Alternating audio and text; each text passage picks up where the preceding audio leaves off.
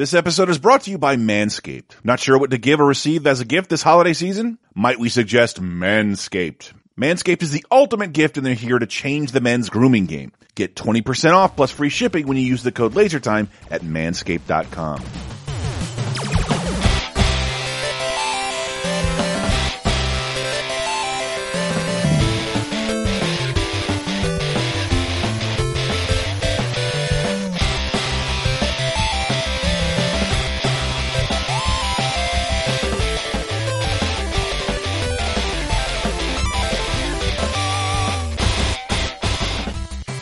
everybody and welcome to episode 450 of Vidjagame Apocalypse. I'm your host, Michael Raparas, coming to you from the Daniel Evans Memorial Studio of the Airwaves.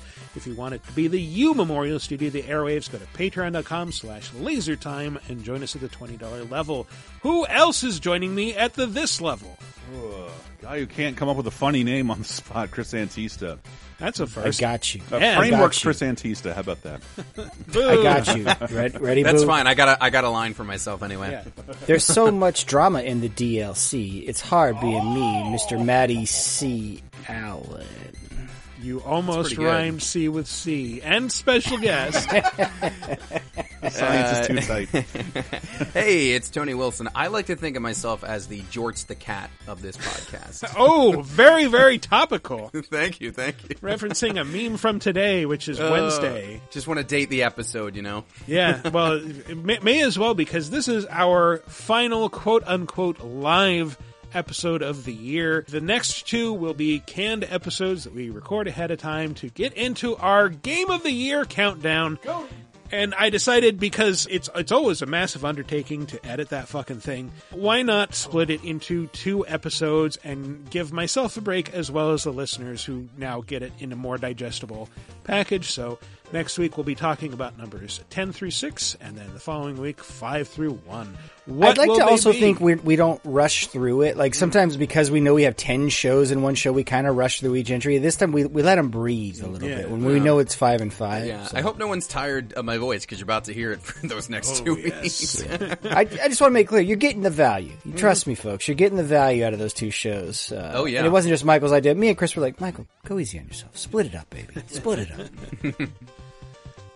But yeah, we've got we've got a fun show this week. So before we do our game of the year stuff, traditionally I like to do like a smaller best of the year show that is dedicated to say like best remakes or remasters.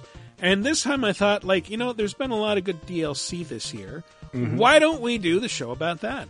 Uh, top five DLC of 2021. I thought it, I thought it was appropriate just because you know, not a lot of new games land the last week or so of December, so maybe you want to mm-hmm. enhance the ones you already have. Oh yeah.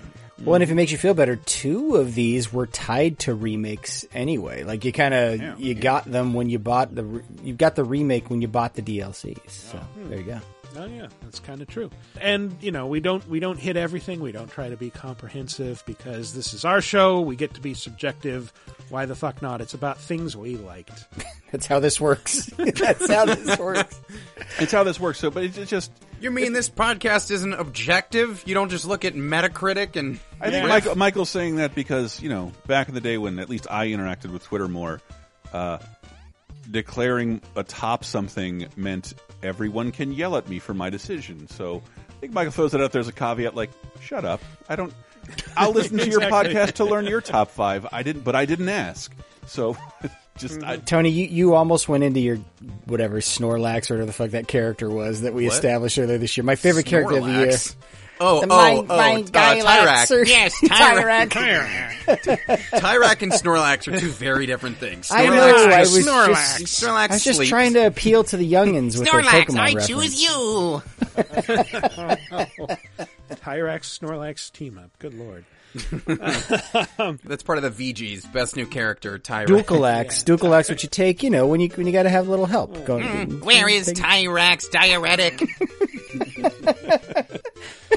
Tyrax's I stool needs to be kind of- softened. He's about sixty percent of the way to just being the monarch. That's what that voice he is. I is, just yeah. realized. Ah, feel not the even deadly gonna sting of the blush. Tyrak. it's not fair because that show is basically voiced by two people doing every impression under the sun for every character that exists. Some, someone do Dr. Girlfriend, sweetie. I'll do Truculles. or I don't even remember how Truculles sounded. Oh man, I did Amazing do a, that- a whole D and D campaign where my character was basically uh, Brock Samson as an orc and just walking around like, "We're gonna save these kids." Sounds phenomenal. Doc. It- Even the monarch in one of the episodes is like, he's the henchman. Which one? The one who sounds like Ray Romano.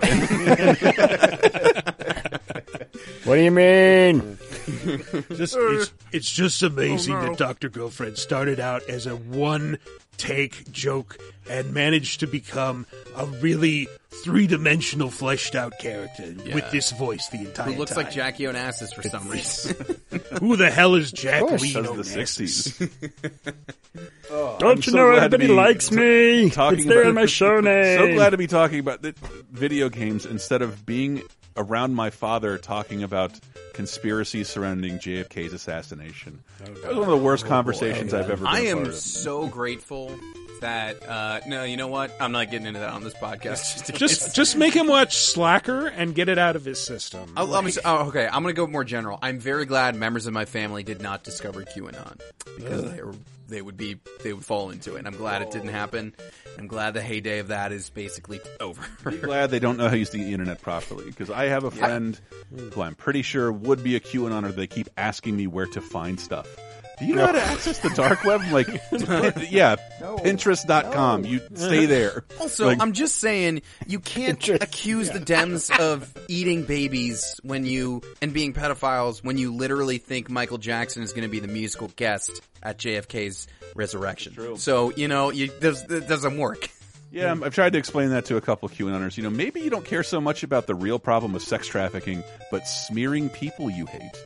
And Yeah, that's a terrible all- ideology, by the way. yeah. Yes. It's All Democrats like, are pedophiles. By the way, vote Roy Moore. Yeah, what was maybe, Jimmy maybe- Kimmel's maybe monologue talk last about- night? Him too. Sorry. Maybe talk about what you stand for instead of what you stand against a couple times. You know. Maybe helpful. Uh, let's- Anyways, Let's back away from politics and back into video games, starting with all these great DLCs, which we'll get into right after this. Hold up. What is going on there with your body hair? It's time to trim those trees, Groom Santa's beard. deck the halls and shave the balls, Clean up Candy Cane Lane. tidy up that elf on the shelf. Shovel some snow down below. In other words, it's time to trim the hair down there. Gear up and get yourself the gift of shaving this holiday season with two Manscaped holiday bundles. The Manscaped Perfect Package 4.0 luxury grooming gift kit includes the following. The Lawnmower 4.0 with advanced skin safe technology to reduce nicks and cuts. The Crop Preserver Anti-Chafing Ball Deodorant. Crop Reviver Ball Spray Toner to keep your precious groin ornaments as fresh as a newly cut Christmas tree. And the Magic Mat Disposable Shaving Mats. Not to be confused with this Magic Mat. Plus, the Perfect Package 4.0 includes two free gifts. The Shed Travel Bag valued at $39.99 and the Manscaped Anti-Chafing Boxers valued at $19.99. And if you want to go big while making certain body parts look big, upgrade to the Performance Package 4.0, which includes everything from the Perfect Package 4.0, plus the Weed Whacker ear and nose hair trimmer with proprietary skin safe technology. It'll help you whack those nasty little weeds in your delicate holes. Manscaped also offers tons of items that would make perfect stocking stuffers, like the Crop Mop Ball Wipes, the Foot Duster Foot Deodorant made to fight odors of the dirtiest feet, or the Refined Cologne, a clean and fresh scent designed for the refined gentleman. Get 20% off plus free shipping with the code LASERTIME at manscaped.com. That's 20% off with free shipping at manscaped.com by using the code LASERTIME. One word. It's time to join the Manscaped movement. This is no joke. Say it loud and proud. Manscaped. Your balls will thank you. Friends, we have said it before, but here at the Laser Time Network, we consume a lot of content for quote unquote research purposes, especially around the holidays. But there are times when it's nearly impossible to find a particular holiday special or movie that isn't available here in the US for some reason. That's why we couldn't be happier that NordVPN provides an easy to use workaround. With just one click, we can access content from 59 different countries safely and securely, so we can get the games, TV shows, and movies we need to do our jobs. That also means we can access international content as soon as it's available in other countries without having to wait for it to come to the States. Can you imagine if we had access to something like this back in the 80s and 90s with Japanese game releases? Oh man. And if you're traveling out of the country for the holidays, rest assured NordVPN will help you ensure you never miss an episode of your favorite show as soon as it airs back home. Doing some holiday shopping? You can even find discounts on games, movies, TV shows, and streaming subscriptions by taking advantage of international sales and pricing. Speaking of sales, right now, NordVPN is offering a special holiday season deal for LaserTime listeners. Go to nordvpn.com slash lasertime and use the code LASERTIME to get 73% off your NordVPN plan plus a bonus gift. This offer will not last long, so go to nordvpn.com slash lasertime and use the code LASERTIME. That's one word LASERTIME to get your bonus gift and up to 73% off. What are you waiting for? Do it! And we're back to talk about what? I, I need to point out the irony of Politics. us doing an entire show to celebrate the thing that people hated when it first started coming to video Well, games. because when was did it start with? Horse armor. horse armor. What armor, the paid fuck? downloadable You want me to pay for horse Now, armor? hold- you want me to pay for better guns the and the real ending? It was it was it was console gamers who hated DLC because they hadn't encountered it. PC They hadn't paid people for have been paying for expansions. expansions Sure. and Sure. multiplayer shit forever. That's true, but the expansions, like before we had the term DLC, were like boxed product that was sold in stores. In expansion, most of those expansions were much fucking bigger than most DLC. They added a ton to the game, changed a lot of core systems, but yeah, yeah. yeah. Which, which some of these might. I don't know. I'm Yeah, just looking at our list. Some of them yeah. do. Some of them do. Uh, But let's begin with. number five. I recognize the Avengers as allies of Wakanda. Thank you. I hope we do you justice. You will have to get used to keeping up with me. That's my brother's version of a warm welcome. You will also have to get used to that. You finally agree to accept help, and it is from outsiders. That is not like you. I am not accepting help. I am giving it. He's kind of full of himself, but it's it's merited. I want them Justice just to refer to each other as "Thank you, not Chris Evans. Thank you, not Chadwick Boseman." You much deeper Chadwick Boseman. Yes. yeah, this is Marvel's The Avengers: The War for Wakanda expansion, free expansion. I might point out that you get. Was that always supposed to be the case, or was that all of their expansions. Their, all of their story expansions were free, um, and they've had a couple good ones. That's crazy because when you said that, like, oh, it's free, I imagine something flimsy like, oh, it's a new character and a couple of missions. It's like an eight-hour new campaign, Yeah. fully voiced. The They want you to Spider-Man one for is, the- is kind of the other thing. The Spider-Man is just like, hey, you're, there's some character skins and stuff, but like this, this one is like they they want you to pay for the battle pass to get the cool skins, but all of the stuff I care about and I'm there for, which is like the story stuff, is all free, and it was for the Kate Bishop expansion, it was for the Hawkeye expansion. Like, um, It's kind of the they've- only reason they've been pretty the, good. The reason to pay for the game at this point. Well, it's on Game Pass, so yeah. Right. If you if you it's have all that's le- sorry, I meant to say it's all that's left to pay for, because you can get the experience free on Game Pass right now. And I imagine the game, if it seems like it will go very cheap or free, because they if it's going to continue to be a live service, how much? Two years after? Oh, I, I've seen it on sale under ten dollars several times Yeah. this year. and, and and seriously, at that price, I know I was a little miffed uh, at Avengers, but it's fucking great. It's it's like one of the better Marvel single player games that we've had since the MCU has been uh, popular. At that price, I will repeat things I've said on the show countless times. Play through the campaign. It's worth every penny for that campaign. And then these free DLC campaigns are also just, yeah, they they are worth your time. Like they, where else are you going to get to play as your favorite Marvel superheroes in a big ass AAA game? This is kind of what's, this is it. You know, this is the game to do that in. And, so, and I, uh, I'm acknowledging Insomniac Spider Man, but even that Well, DLC yeah, was was pretty sure. bare bones, like limited voice acting, no new characters. Yeah. Well, and, and one of this year's games, Guardians, like th- we were like, hey, finally we're getting a few more Marvel games, but this was it for the past several years, Yep. and and it's the campaign's fine, and and this campaign in particular, even even better. Like the storytelling's really good. There's some good moments. Like I wasn't sure how they would resolve the issue of Chadwick Boseman, you know, pa- at his passing, rest in peace, but um. They handle it well. I Uh, mean, none of the other actors or, or characters are played by their movie actors, so I don't know why it would be an issue. well, it- for me, it was just the first time I had heard anyone other than him doing the character Yeah, since his even passing. even in What If, uh, surprise, surprise, you got some your final Yeah. Boseman Yeah. performances. Right, right. So, so, so it was a little strange in that regard. But you're right, Michael. E- Everything else, we always this game features like you know uh, wish versions of all of our, our, our cinematic Wish.com universe versions. characters. Which is funny because like the voice cast is all names you recognize and Sure. enjoy. Yeah, yeah. Mm-hmm. You know, Yes. it's just yeah, it's, Yeah. it's literally just the faces of the people they're voicing. Although Matt, I was I was talking to you beforehand, so you played this. I have Mm-hmm. not. So I was looking through videos trying to find some good clips, and I was kind of impressed. Like maybe I've just been spoiled by the MCU in general, or maybe by Guardians of the Galaxy, the more recent Marvel game from Square Enix. But this game is full of some video game ass dialogue. Invaders' hacking technology is a nuisance. Not just a nuisance, a legitimate security threat. I'm receiving another distress signal. A tower has been hacked near the border. Okoye, clean up stragglers. The Avengers and I will secure the other tower. At once. Lots of go to this objective. All right, military speak. Uh, just lot, lots and lots of that throughout. The the combat yeah, chatter is it's it's more directive than it is entertaining.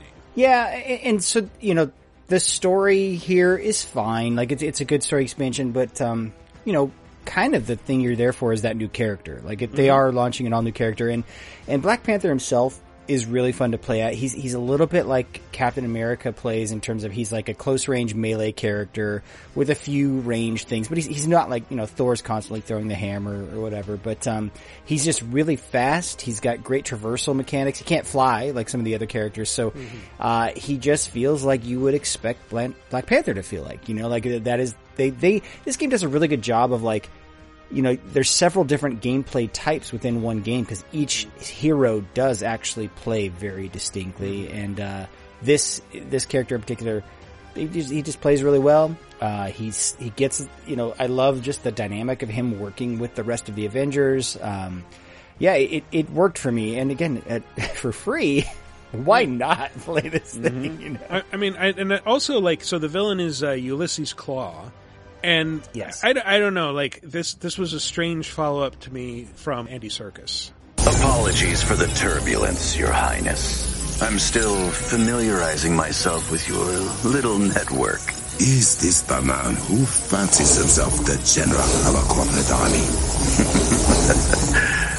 Ulysses Klaue, at your service. When I find you, I will have you begging for mercy you won't receive. Better hurry then, Orphan King. I won't wait forever. Eh, Andy Serkis, I, like I like Steve Blum a lot, but that's a bit of a step down.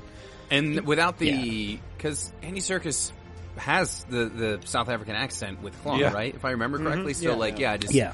pulling that out of the character also feels a little, Yeah. little weird.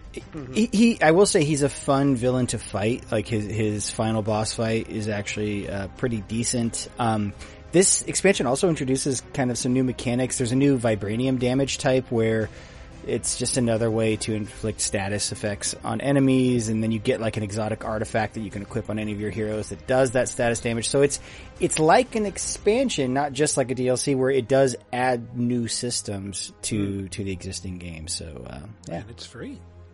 and it is free. And uh, the other thing it adds, it adds a whole new um, hub area to the game. So normally, you know, you you would just between missions be on the Avengers ship and stuff like that. You actually can go to Wakanda, like that kingdom, and be in the palace in the middle of Wakanda, and it's a really cool hub area. Uh, and it adds an all new area to the game where missions can take place, which is in the Wakandan jungle. So uh, yeah, a lot, there's a lot that it brings again for free. So Well, speaking of DLC that brings a lot, Number four. My name is Yuffie, materia hunter and elite special forces operative for the new Wutai government. I have orders to infiltrate Shinra headquarters and steal their ultimate materia. To prove to our common enemy that Wutai is not to be trifled with. Members of Avalanche! Your full support! We got this! Hello, members of Avalanche. Where are you? Only pigeons. Matt, did you also laugh because you kind of heard Wu Wu-Tang Tai government ain't nothing to trifle with. Wu-Tang ain't Wu nothing to Tai government ain't Oh nothing to God. trifle with. But that is Yuffie, Yu- Yuffie uh, Kisaragi. Mhm. In uh, Uh, Final Fantasy VII Remake Intergrade Episode Intermission. I I didn't know what to call this thing. I was just referring to it as Integrate, which I guess is the whole package, right? Yes. That's where you get the PS5 version of Final Fantasy VII Remake With this. plus this. Yeah. The remaster Listen, of the remake. Less if it's a Square game, you just need to throw in a couple brackets, maybe Mhm. a semicolon, Yeah, and you'll yeah, you'll get yeah. it. Yeah, if it was Um, Capcom, there'd be some Oh, sigmas so that's in why there. So you, you were it. calling it. This is just intermission because I wouldn't. This is the. I was thinking of playing this before we recorded the show. I had to look up a tutorial on how to get it Hmm. because it's so It- stupid and complicated. How do Yeah. you get it? I've I, it's been so long that I've forgotten. I bought it on PS4, Okay. so I'm going to need to transfer my save separately, but you have to do that within the game itself. You have Mm-hmm. to. It's one of those where you have to have the PS4 version downloaded, upload it to a cloud, download the PS5 version, and download your save again. And then, uh, which you know, I did, did everybody else sort of like swap out their PS4 with their PS5? It's kind of interesting. I didn't think I haven't really done that with a console before, but there's like almost no point in having your PS4 in the same. I've done that with. Xbox consoles before because that Huh. was Microsoft's whole deal. But Sony finally did that this gen. I uh yeah, once I got the PS5, I believe I sold my PS4 if I remember correctly. Paid for Game Pass Ultimate for like a year and a half or something like that. I, I had exact. I have exactly three reasons for continuing to hang on to my PS4: uh, Assassin's Creed Syndicate, PT, and uh, the fact that I do not have enough hard drive space, even attaching an eight terabyte hard drive to my PS5 to accommodate all the PS4 games. So I just have them sort of sitting in between both systems. Yeah. All right, I get Yeah, it. uh, but this thing, by the way, you don't need your save file for. It's it's a separate mission. You just start out, and Yuffie is level twenty five, so you Mhm. don't need your you don't need Right? to be. No, it's it's totally separate. I, I mean, really you- appreciate you that. You should have 'cause played through the game. There's nothing, nothing annoys me. Few things annoy me as much as when you're playing an RPG and they go, "Okay, here's a new party member." Oh no, they're level two. you need to get them up to, to snuff with everyone else. I, I hate that so much. Um, but you know when when um, when the remake first came out, I was having this discussion with with a friend of mine who was just a, a giant Final Fantasy nerd, and we were kind of talking about how um, how they were going to sort of integrate these optional characters. Because if I remember correctly, Yuffie is optional. in She's the optional in the original. Yeah, Yep. and same with Vincent and Mm, yeah, I uh, I, and maybe one other, but. I, uh, this is a good way to do that to bring in these characters and like you know I know they're doing this because they want a you know to kind of have sort of a, a different launch pad for the next episode in, in or yeah the next episode in in this remake then in twenty twenty five or whenever. right exactly like they, they want her already there for that and like I know that's why they're doing it sort of bridge the gap but like Right. these sort of character focus stories in between the bigger episodes I think could be a really smart way just to handle this going forward I, I hate to say it, it's very Kingdom Hearts the way they're doing it, but because I'm more, I'm actually invested this time around. I'm kind of here for it. Yeah, Like, and and I like that. So it, it parallels the main campaign. It's it's much shorter, but it begins, I think, shortly after the mission to blow up the reactor at the beginning of the game. Yes, and it yeah. ends around the around the same point with the um, the plate dropping. Um, I did. By the way, I did look it up because it was confusing how to upgrade. You got the upgrade to the PS5 version of Final Fantasy VII for free as long as you bought it, Mhm. and then you had to buy this mission for twenty bucks Right. if you did that. Right. Or this now comes bundled with that version of the game for seventy dollars. Just like if you buy, if you if you never played on last gen and if you just wanted to play Final Fantasy VII remake, you get this with that if you pay seventy bucks. Twenty dollars is kind of a big ass, though, isn't it? For for DLC for Square, no. Yeah. Normally, yeah. it- this is this is pretty substantial, and it's not just Okay. Yuffie that you get to control. You get a totally new guy. What? Just thinking how you're nothing like your old man. Anyway, it's nice to meet you. I'm Sonon Kusakabe. I was lucky enough to learn how to fight from good. Yeah, I don't want to talk about him. Let's talk about something else, like how you've adjusted to life here, indulging in adult pastimes. Which I guess means drinking yourself stupid. Last thing I need is my partner stinking like an over-the-hill has-been. So yeah, Yuffie, Sorry. Yuffie shows up undercover in like a Moogle outfit and uh, that she wears for the first act of the DLC, and uh, falls in with like I guess the more conservative branch of Avalanche, the ones that aren't Cloud and Barret and Tifa and them. She's just operating as a as a Wutai spy in Shinra's capital, and meets with this guy Sonon, who's also been embedded there a while, and but she gets to boss him around but he he always kind of sees her as like, oh, she's like a kid sister, and uh, Hmm. I'll I'll humor her, but yeah, Yuffie is really fun to play as in this DLC. Like her her fighting style. So again, this is another game that every character controls very differently. I think we talked about it when you know last year with with Seven remake. Um, and Yuffie style, she's got the, the huge shuriken, whatever you call that Yeah. thing, the kroll, the kroll blade. I think it's just called a shuriken in the but, game. but but but she she basically can throw that to like put some status damage on an enemy, and then she can activate magic when it's hitting them, and then she also does a bunch of like up close uh, melee attacks, you know, which which works quite well. And it's I never played this game. I, I guess you can do it turn based. I'd heard. Did you, I always just played it real time, and it, it was Yeah. fun as hell. Did you guys ever play? I didn't these even know games turn turn-based? was a thing. I never played the turn-based one, and I, I did manage to finish the game on the like that harder difficulty too, which uh, Oh, good for you. It was it's really hard. I can't even imagine. But yeah, like that, you know, that kind of. Uh, I, I'm assuming you know this this DLC offers the same kind of option there. I don't know, but I'm assuming it does. As I, I'm in a unique position, if you didn't hear uh, our Patreon spoiler game of the year, I, I, I never, I played a little of Final Fantasy VII, the original, but um, a lot of the stuff in uh, Seven remake, I didn't know what was going on. So how is this character introduced as opposed to the original?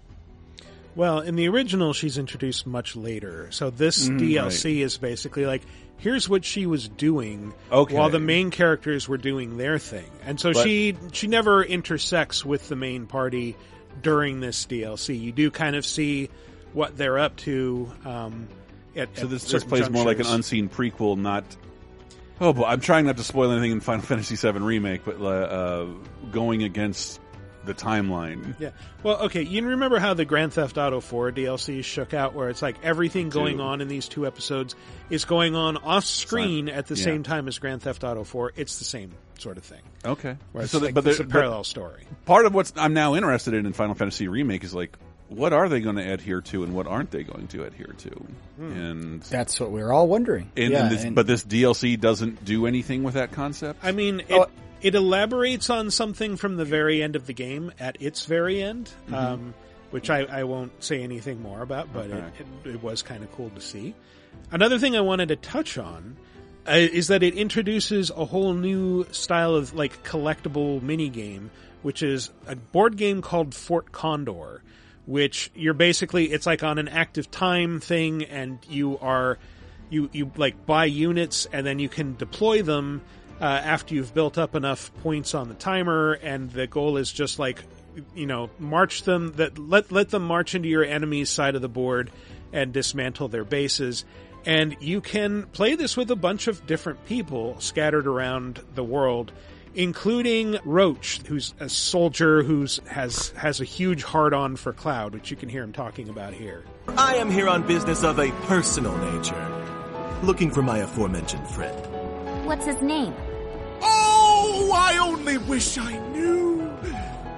But I can tell you that he has a real need for speed, as they say. And while he boasts a very large sword, his first love is plainly his mount. Yeah, he sounds great. Say, is that Fort Condor I see over there? You play? I'm always ready for a round of Fort Condor. Thanks, bad guy. You're dying, Roach. What you're feeling is the blood running out of your body. That is a Point Break quote. Uh, very obscure part of that so when movie. does when does Geralt start riding him around?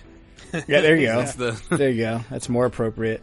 But he, he kind of made a, a, a Keanu Reeves reference there with Need for Speed. Or, or no, I guess that's the video game thing. Speed is Could just be, the Keanu Reeves reference. Anyway. Yeah. No, but uh, yeah, that I I like that they add a mini game to this. Like, Yeah. yeah, we're gonna have this little this and, board game, and which it's, it's that Gwent style of like it's Yeah. not just one mini game; it's a persistent thing where you find opponents and you can buy game pieces and that that help you uh, do more stuff in the game. I always forget that like the mini games are some of my favorite parts of Final Fantasy games. You know, like I am I am a Blitzball defender. I will go to bat for Blitzball. Hmm. Don't at me. You're the only one. Intermission is pretty great if you want more Final Fantasy VII Remake. Oh boy, it's like four to six hours of, of sheer bliss for you. But for my money, I, I have to go with this one at Number three.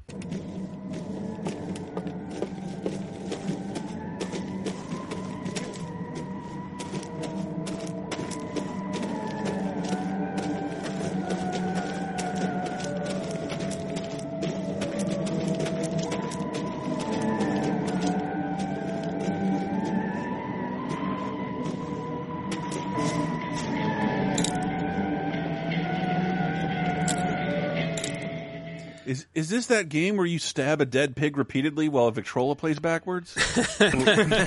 no, that's Amnesia Machine for Pigs. I did I didn't hear any banjo, so this can't be Outer Wilds, can it? It, it I was is- waiting for a little bit of banjo too, admittedly. Yeah, you do get banjo in this um, when you're whitewater rafting.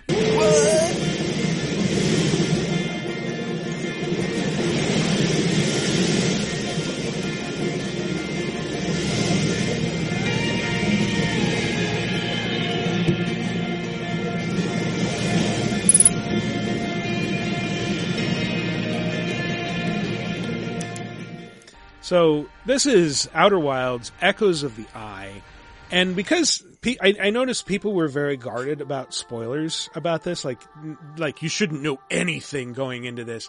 Um, if if that's how you feel and you haven't played it, then uh, spoiler alert! I will have light spoilers about the content of the DLC, what you can expect to find there, some of the spooky stuff in it. So if you don't want to hear that, just jump ahead to 37 minutes 12 seconds.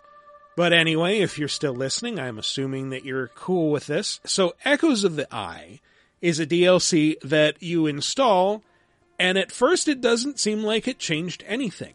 The little pocket solar system of Outer Wilds is exactly the same. All the planets are still there. And after following a strangely complicated set of steps that I will not spoil here, eventually you will find there is like a cloaked space station that was not there before.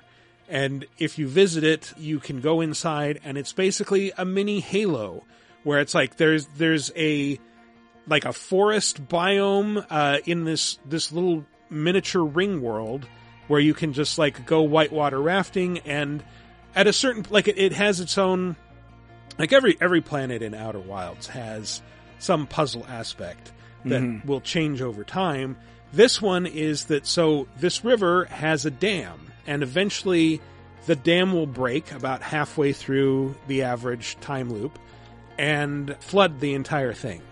And it's not other than the danger of having to avoid the floodwaters and certain structures becoming harder to access, it's not really clear why this is a threat until much later.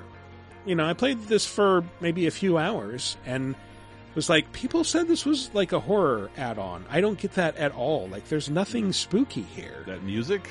The, the music's a little bit spooky. Well, the music, but the spooky music, comes when you discover there are aliens here, and they've all basically, like, you find their their mummified bodies, and you realize like they they've all locked themselves into like a simulation, and so you you have to try and get into the simulation, and that's where things get fucked up because it's super dark and usually there's nothing other than the environment in uh, Outer Wilds and maybe some giant fangler fish that can kill you. Uh, that changes once you're in the simulation.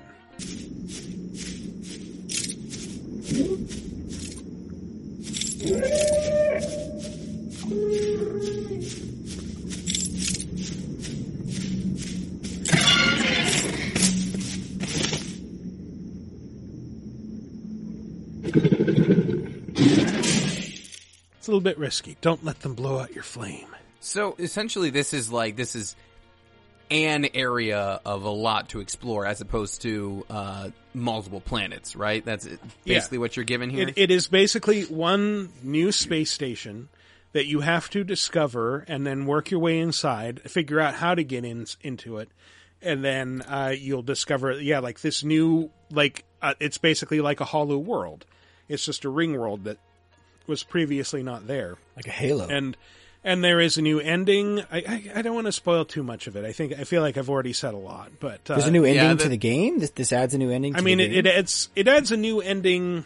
Yes, So sort it's of. its own- it's a its own self-contained kind of thing, right? ending. Yeah. I see. I, and speaking of, I, uh, you know, my, my kind of like cardinal sin with the original game was I, I played a good amount of it, you know, kind of found all the starting points to everything and then couldn't really figure out how to start putting it together. And so I went, well, I have other things to play and, uh, watch the ending on YouTube. so I have to, um, you know, make sure I don't do that with the Uh, yeah, I mean, I, I feel bad. I, I like was trying to rush through for Game of the Year stuff, and I ended up looking up a few solutions online. I, I really regret doing that because this, the original game, and I'm assuming the DLC is this way too, is like, no, it'll, it'll be so much more rewarding if you do just spend an extra hour or two to figure this stuff out. Because that's the joy of Outer Wilds comes when you go, oh my god, it's been staring me in the face this whole time, and you hmm. know, you're kind of figuring this stuff out. But I, I was curious how this did graft itself because that, that original game was such a self-contained experience. Yep. Uh, and it sounds like it's it's not trying to. Oh, we're going to add a bit more to that. it It's adds just- a new self-contained experience within the self-contained experience. Gotcha. It is a Okay. new puzzle planet that has no bearing on anything else in the solar system, basically. That's fair enough then. Okay. but But, it's, uh, it's so fantastic. It's Yeah. it's uh, meaty. Um, there's a lot to discover, and and yeah, the the scares are surprisingly effective. Where like yeah, in this simulation world, everything is pitch black. You have like a torch. And if enemies see the torch, they will try to find you. You can hide by covering it up, but then everything's pitch black and you can't see anything. And also, like, there are several entry points throughout the ring world that actually correspond to different locations in the simulation. So, hmm. yeah, it's pretty, pretty cool. I mean, hey, there's fun to nothing scarier, nothing scarier to a musician than breaking a string. So one of those banjos pop, you know, Mhm, yeah, Right. that's Yeah. uh, very scary. You don't And- even want to see what happens when you break yeah. a harmonica. And you'll learn a lot about the the aliens that built this this ring world, and you know why they came to your solar system, and you know how they relate to the rest of the game's plot. And then you unleash the flood. It gets Mhm. really awkward. there for a Ring. World, isn't that a isn't that a novel series? yeah, Probably. probably. I always assume that's what Halo was inspired by. Um, Yeah. Yeah. But anyway, let's move along to something maybe you guys have played. Number two. You poisoned me. To open your mind, these visions are just the beginning. Without my help, the fear and pain will overwhelm you. Let me guide you through the horror, purge the guilt from your spirit, make you whole again. Just as I have done for all my shamans. Then we will tame this island and finish what your father started. Who played this? I did. I did. I was so happy to get to return yes. to the world of Ghost of Tsushima with the Iki Island expansion. Mm-hmm. Ew, it's icky. Yeah, Icky. sticky, I, icky island. I was going to say, yes, I did the icky. I did. We, uh, I, th- I believe I was on the show when this uh, came out when y'all were talking about it, Hmm. and uh, it, it adds like a whole new like thing to collect. It's like having another continent. Like the first game, the original game had kind of the three areas, right? Uh, you start in the Mhm. south, there's a middle area, then there's the north, which is the snowy area. Iki Island is just, it's a small one of those. There's, I don't think there's as much to do on Iki as one of those, any one of those from the main campaign. There's, there's a substantial uh, amount of content though. There's, there's a ton to do. Adds an all new kind of, they're never quite clear where the story is taking place compared with the main campaign. Either you know They- they- before, they are pretty- during the events, pretty clear, actually. Is it It- during or it's, it's not after. after? It's after. It's, it's after. Okay, It's like the there's one more rebel camp kind of move. Because he does, he does say like, "Hey, we killed this guy." Okay, I, th- I thought I thought they were open to it if you hadn't beaten the game. Like you can still go. I think you can go to it Yeah. if you haven't finished the campaign. Maybe maybe you see that cutscene if you have finished it, and Right, and right. slightly Yeah. different if you haven't. But uh, yeah, because it definitely references stuff that played out in that campaign for me. Mhm. But um, yeah, it's it's really cool because it's like again, it's a big expansion that adds this new mechanic, and in this case, it's this. You, you, your character's basically kind of been drugged by Mhm. the head, the head of. Uh, it's one of the Mongols. It's, like a, it's a the faction Eagle of the clan. Mongols, right? Yeah, the Eagle so clan, it's it's a faction that wasn't didn't didn't come to Tsushima. They're like independent, and yeah, they they kind of operate like a cult. They have this matriarch that uh, poisons people with this hallucinogenic drug, and she's basically given it to most of the people on the island, and everybody's suffering from these horrible delusions and hallucinations. And uh, you most of all, and you get to play through a bunch of them, and you get to again with this Far Cry villain stuff, you get to hear her in your ear all the time. How many samurai has this man murdered? Remember your father's attendant? His throat was opened while he slept. His blood sprayed your tent. Silence! Jin, you alright? Yes. Sometimes I hear the eagle's voice. Like she can read your mind or something? No. I hear my own thoughts. Things I didn't know I was thinking. But in her voice. I hope it wears off.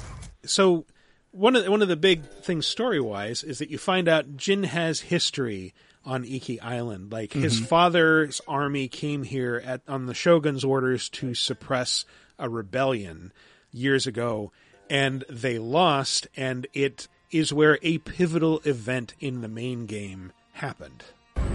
Jin. Help me.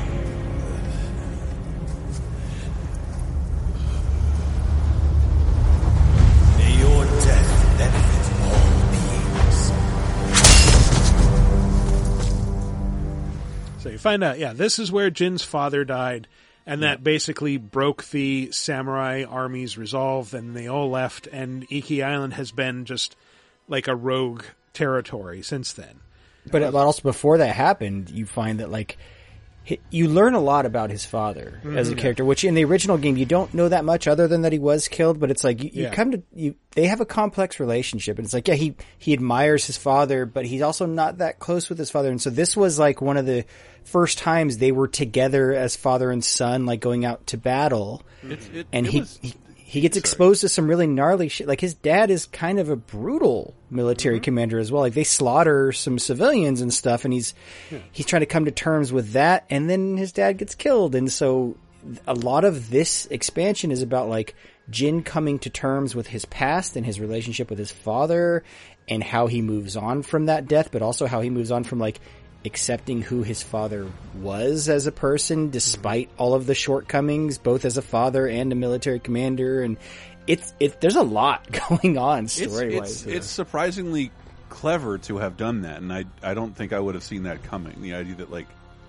this character making flashback takes place on this DLC island where you'll now explore the character's motivation and his relationship with being a murderer. It- Yeah. It's just, it's so shocking for, but it's like I guess sort of the perfect DLC in that like this feels like content that a more cynical executive would have like cut this out of the game. It's too long already. Mhm. We don't need to hear all this shit about his dad. But instead, they set it on a new island with new mechanics. And if you really wanted to learn more about the story, the DLC offers a really meaty chunk of it. Yeah, and it's I really appreciate that it takes that that direction too, just because like you know, the, kind of to Matt's point, like Jin's relationship with his father is a an important part of the game, but is not explored too deep. Like it's there, Mm. you get the dynamic, and it's not healthy, and and you kind of go from there. So like to really dig into like why they are that way toward each other is is interesting. You know, well the, the original game had to more explore the relationship with his uncle oh right, with his his surrogate uncle. yeah, father, yeah. right? So, but general like family connections there. Yeah, But also, it kind of feels like a response to certain criticisms that were leveled against the the main game. In that, like, it kind of presented this romanticized, idealized version of samurai as heroes, and people were like, "No, they were fucking brutal warlords." And like, this is more of like a warts and all view of what samurai actually could have been. That like, the, the if civilians want to get uppity, we will fucking crush them and put all their heads on spikes. Yeah, Uh, it- yeah. yeah. And it also does the thing all good DLCs do. It brings in some side characters from the main campaign. The little sake dealer guy, I forget what his Oh, name yeah, yeah. is. Kenji. Uh, establishes kind of a new interesting side character. The pirate queen is Mhm. great, and she has a great backstory, like a really tragic backstory with her daughter that you kind of discover as you play through. There's a big spoiler moment of another side character in this I won't even go into, but like, man, there there is so much here to explore. It really, in terms of like missions and stuff, it's it. It's probably a ten hour experience. I'm trying to remember, but in terms of like the less. amount they cover in that time, it goes places. probably you like know. between six and ten hours, depending on how much It's you only wanna yeah, because it was a little. Ghost of Tsushima as a game is a little on the short side. Um, For an open world game, yeah. for yeah, an open world Yeah. exclusive, but it was still magic, man. Yeah. And uh, I was I, I tore through this in like one and a half sittings. I was a little. I, that's the only the disappointment I feel is that there wasn't more. Yeah. Well, one of the other reasons I'm glad it exists, though, is like I wasn't going to go back and replay the campaign of Ghost of Tsushima in with all the PS5 enhancements, which are substantial. So this let me experience all the cool enhancements they made for the PS5 upgrade. Um, it also, you know, with the uh, with the flat the, the the drug mechanic.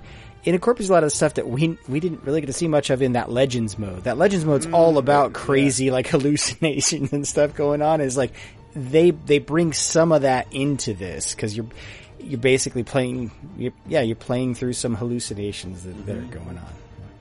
Yeah, but this shit is dope. If you cared at all about original Ghost, yeah, you got to get this. Yep. Yep. And speaking of DLC that goes hard on character development, mm. Are you finally ready to be what I need? Where am I? What the fuck is this? Gather the pieces of my blade. Bring them to me. Oh, I know you want my approval.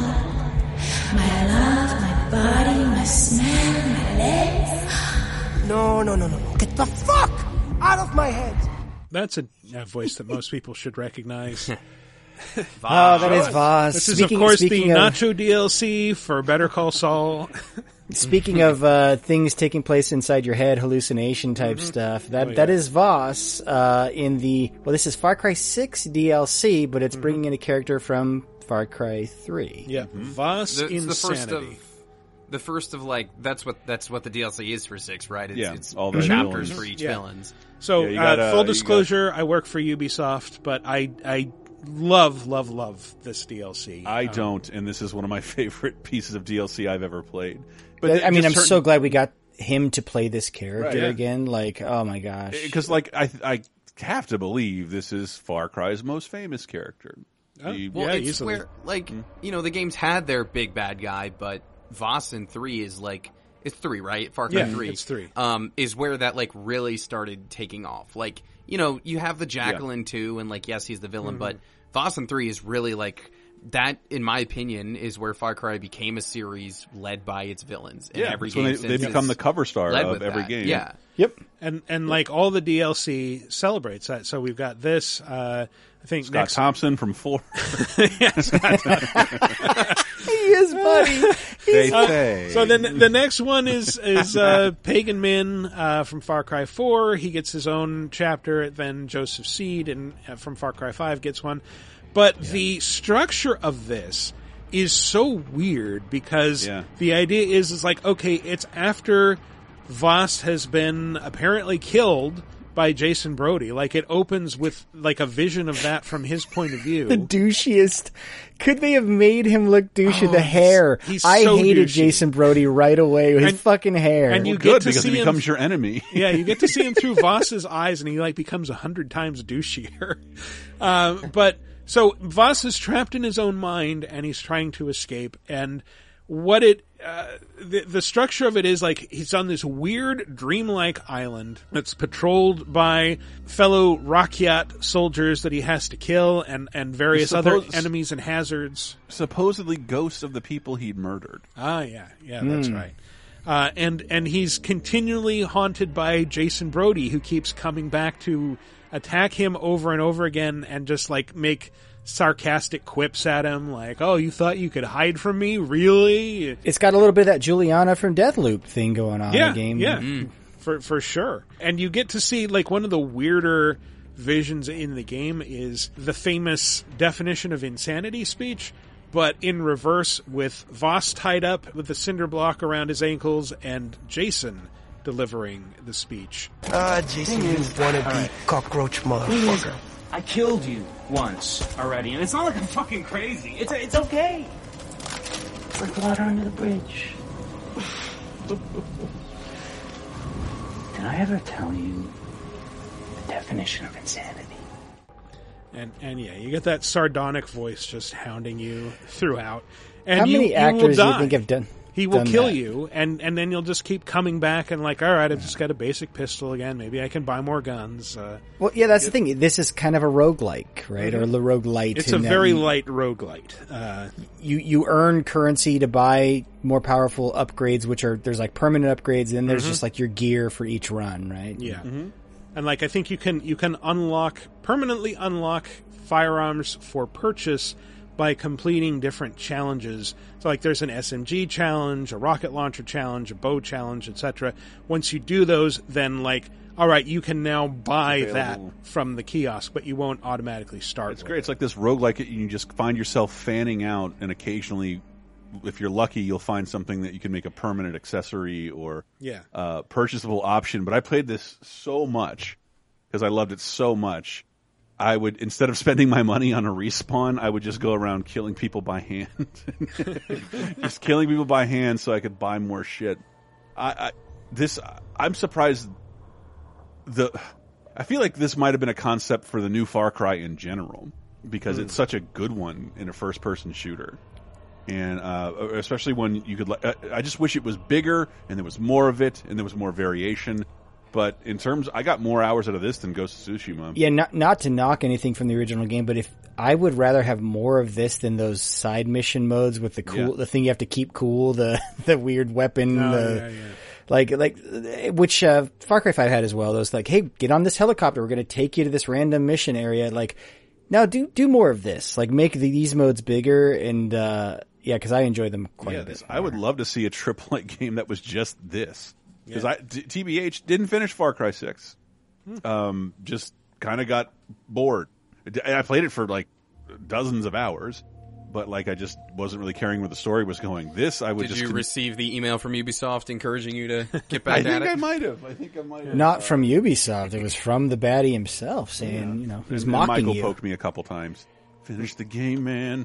Uh, he did not. He never. I 100% of that I, game. s- I love I that still game. haven't finished it actually. I played through most of it on like a preview uh, PC build and realized like, yeah, this isn't tracking on my main account at all. I should probably start over. Oh, that's sucks. maybe maybe I'll do that uh, when I uh, uh, when I'm on break. But um, yeah, one of the things that makes this so entertaining. So they not only got Michael Mando back to reprise the role, he recorded a ton of lines. Yes, and he chatters constantly and he breaks the fourth wall a lot and that makes it like it gives it gives it a really fun sensibility You see this shit? Giant red door with a fucking eyeball on it. now, I know how this works. This is gonna matter later, right? yep it absolutely will uh, we also got to remember that dude is like 50 times as famous as he was when Mhm. he was in Far Cry 3. He's Yeah. now on one of the most accoladed shows on the goddamn oh, planet. he might be the only actor whose major breakout role was in a video game Yeah, maybe. like that's Yeah. what like everybody fucking knows voss anybody who Yeah. plays video games knows michael mando from voss they know his face Yeah, because wasn't wasn't that like the opener to E3 or was it? At, I mean, it was. that It was year? Yeah, it was in some E3 reel. I think it was at a Ubisoft press conference. Maybe I not. just remember it being like one of the first things anybody saw at E3 and like that was fucked up. And then he threw the guy over led to the No, you know what's funny? around- I remember they led. That came later. They led with the stuff with the sister, like the ritual and jumping off the cliff for Far Hmm. Cry Three. They didn't get to Vaas later. No, I think he was Then- the first first glimpse. I, I remember with four they led with the Pagan Min stuff because they were like, oh yeah, people really loved Vaas from the last one. Like that shit was all over the Yeah. place. But uh, yeah, I mean, it is an iconic, maybe one of the best video game villains of all time. Or, And he also references other video games. Oh, yeah. This reminds me of the game. Wait, wait, wait, wait. What's that? that? The trailer with the fucking, with the hallway? What the fuck ever happened to that? Motherfucker preach. Yeah. PT. He's talking about PT. I'm pretty sure. I, I just checked IMDb for Michael Mando, Mhm. and uh, his top four included in there is Far Cry Three. Um, saying IMDb's algorithm considers this his most substantial and recognized recognized role. Wow. Cool. That little that little PT bit was great because you can pretty much hear the same point and in a very similar accent from Guillermo del Toro when he appeared at the VGAs. More on those later, or the the TGAs rather. Ah, yeah. God, We're on just- VGA. The Game We're on- Ah. VGA. Yeah. well, they used to I- be called the VGAs way back Yeah, in the day. that's true. The Spike, The the Spike Spike, VGAs. VGAs. when it was better when men could be men. Man, Hosted by kid- David Spade.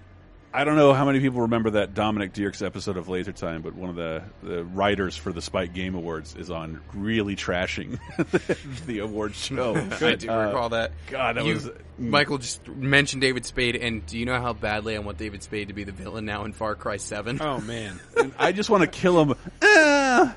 I think I kind of checked out of the VGAs where I was there one year and I was sitting like two rows behind Stryker, who at the time was the voice of one of the Burnout games as like the DJ. He was an LA uh, radio Uh, DJ. I was going to say like those. an adult man went by the name Stryker. Uh, that's his radio Mortal DJ Kombat name. character was just hanging out. And then Motley Crue came down to the stage on their motorcycles, and there were strippers on stripper poles and huge flaming things behind them. And, but it was sad because it was like mid fifties Motley Crue. You're like, Mm. you you shouldn't be doing. Mid Mick Mars Motley- is seventy years old. Yes. It was probably like 10 a.m. and Yeah, they're was, all uh, definitely hungover. Yeah. but uh, yeah, Vince I- Neil still got the pipes, though. I will say. And anyways, but if, isn't that isn't that all the videos have proved that he doesn't? oh no, Cow! Yeah, yeah. It's actually like pretty embarrassing. Look it up. Like oh, the last performance I saw was good, but uh, maybe not. uh, that he can barely breathe through most of the lyrics. He's a I little mean, heavy. Axl Rose is definitely there. Oh yeah. Yeah, if, if you want to, if you want to see more, not only of Vaas, but also like see what his backstory is like, uh, find out some pivotal events in his his life going back to childhood that shaped him into the person he is. Spoilers: it's mostly his sister slash lover's fault. Um, you can maybe blame her. He's he's he's a fucked up. He's fucked up. individual. Yeah. Right when the DLC starts, they go into that. It's like, oh, his sister's saying like, "Oh, you want me? You want my legs?" And I'm like, "What? What? That, I don't remember this part Yeah. of Far Cry Three. Is it is it And- and mutual or is does he just have a weird crush on his sister? Uh, for Far Cry Six, there is a, I don't know. In my, I played a ton of it for sure, but there's a kind of a, a lack of batshit crazy hallucinatory moments that are usually in a Far Cry game. There's and a they few, all, but yeah. they all seem to be like localized within this Vaas DLC because in here there's tons animal transformations, giant shit, ghosts, uh, Sharks it's- swimming through the air. sharks swimming in the air, sharks swimming in the water. It's it's An- fucking. I love an it. upside down underwater house where if you swim down and unlock doors, it unlocks doors in the above water house above you. It's it's so weird and neat. I would Hmm. just I I wish this concept would turn into a, Yeah. a full fledged big game, but like. I I don't know how much. How much is the content? Because it's just included in the pass, right? There's It there's is only included one in the third. season pass. I'm not sure how much it is by itself. It's only one I mean, third of what we have coming, so I they can't. they wait. always do those in between games, you know, like uh, the New Dawn, like like those that level. Maybe maybe the next Far Cry in between game will just be a big blown out version of like this type of roguelike. be a new be mode. cool. Yeah. Instead of Primal, like you know your Far Cry Primals of the world, you get this thing. Give me a new mode. Yeah, instead of Pagan Min, let's make it Pagan Max. You know, Right? yeah, min max for all the min maxers. I get you. Mm-hmm. Instead of Joseph Seed, let's make it Joseph Plant. Uh, sorry, that is terrible. I'm sorry. That's a pretty good place to end this, though. There we go. So There you go. that There you go, Pete. that has been our top five DLC of 2021. Uh, and since this is our final live show of the year, we will now take a break. And when we come back, we're going to talk about some new releases, some news, some other stuff for the last time until 2022. So stay tuned.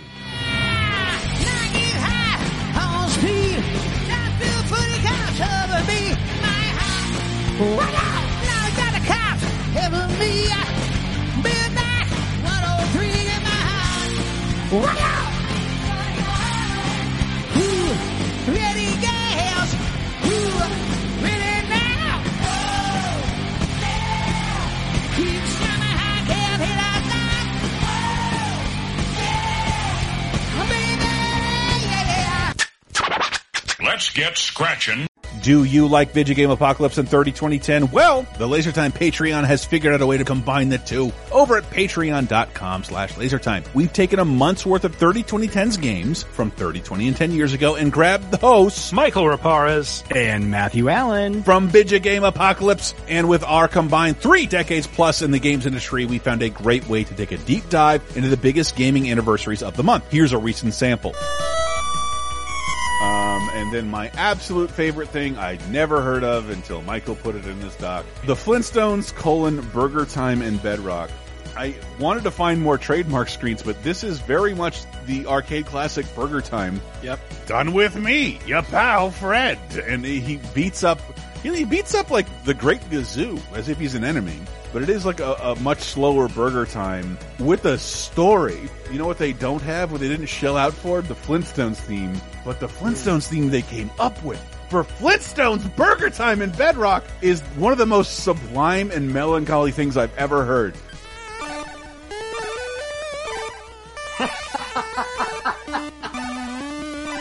Oh god!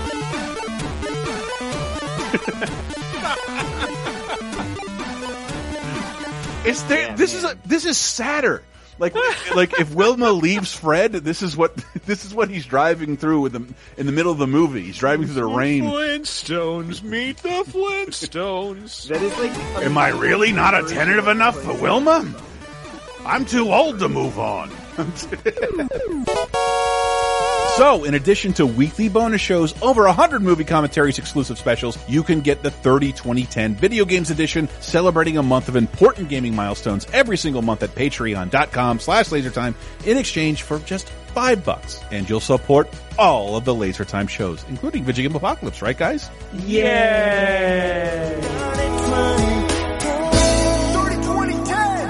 And welcome back to our final segment where we're not going to waste any time because we need to wrap this shit bird up with.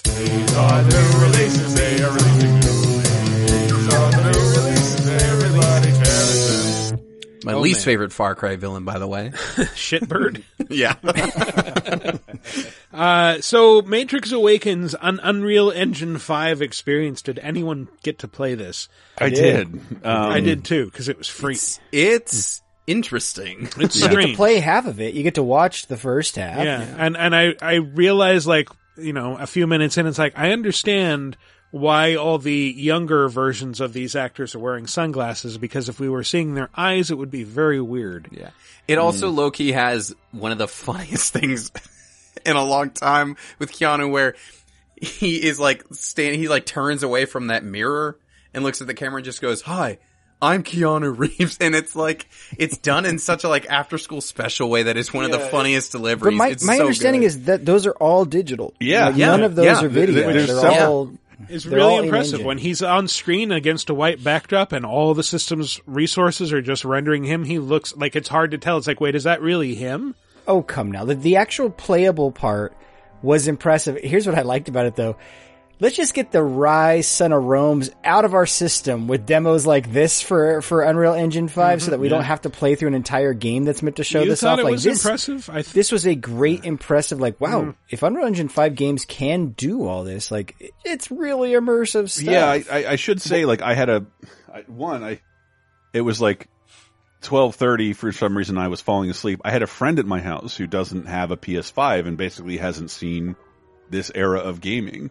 And he and he, but he's a avid gamer, and he's just like, Jesus Christ! I know it sounds stupid, but this looks real. Like he was incredible.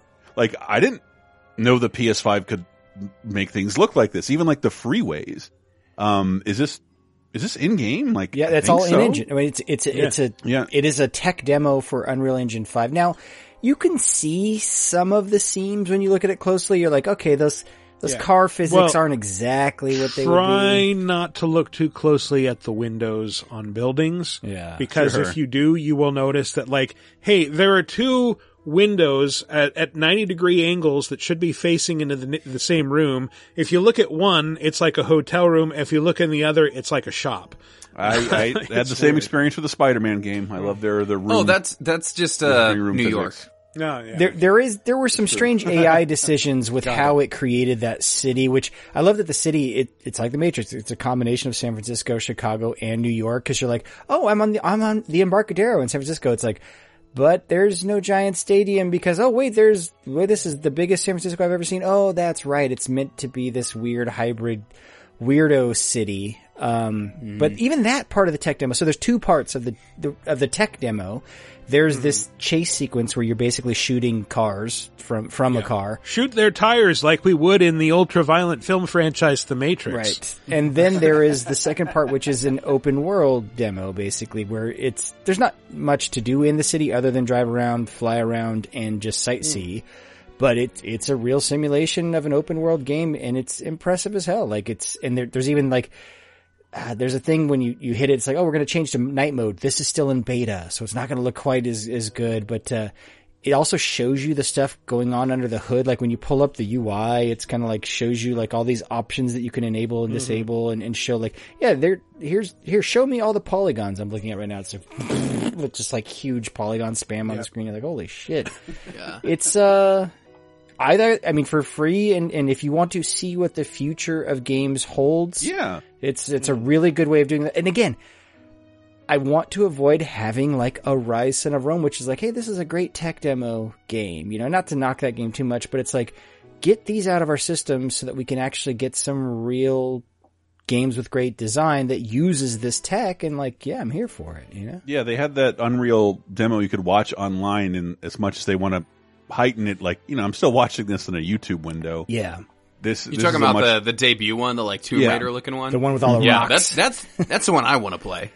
which, Yeah. which was Well, playable this is- apparently. Like you can. It's play still that. interesting, and it's it's it's all like I'm I'm a sucker for the Matrix, but I'm oh I'm so scared. my least favorite part of this whole thing was the Matrix overlay. I'm just like, yeah, I'm just here for the tech demo because like I don't care about seeing fake looking young Neo and But I mean, it's it's kind of a handshake thing because like the Unreal Engine was probably used in in stuff with that movie, you know, in the same way that it is in, in television shows now. Oh, I, I think I said this on 30 2010 just because Hugo, we were talking about Hugo Weaving in Lord of the Rings, 20, happy 20th anniversary. Mhm. And is Hugo Weaving in the new Matrix? He's like, ah, no, he's not. There's a scheduling conflict. I'm like, oh, don't make the movie.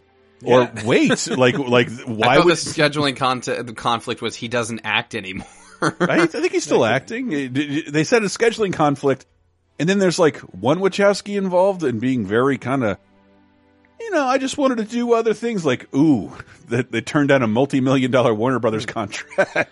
Is how I'm so scared. I want the new Matrix to be so fun. I, I like to think that Hugo Weaving does not have to work anymore if he doesn't want to. He's been in like three of the most major genre film Yeah. franchises Yeah. of the last century. Like he was in Lord of the Rings, he's in the MCU, he's in fucking Matrix. Matrix. Yeah. Mm-hmm. yeah. He was in Cloud Atlas in some wonderful makeup. He was in the interview. It was There's fantastic. a natural order to things, and those who upend it. if he's not That- dead, if that if Agent Smith isn't dead, what's the point of the original trilogy? Like hopefully like they can explain it there, away like there are he's not in the several people one. who are dead in the Matrix that are clearly showing up in the new Matrix. Sure. Up to and including Keanu Reeves. Well, Right, Mr. yeah. Good point. I was Sorry, in 20-year-old spoiler. Of the desert. I will say this though, depending on depending on wh- however this movie is received, they used White Rabbit in the trailer, and that is one of my favorite songs of all time. And I'm glad a bunch of people probably were either introduced or reintroduced to that song because of it. Mm-hmm.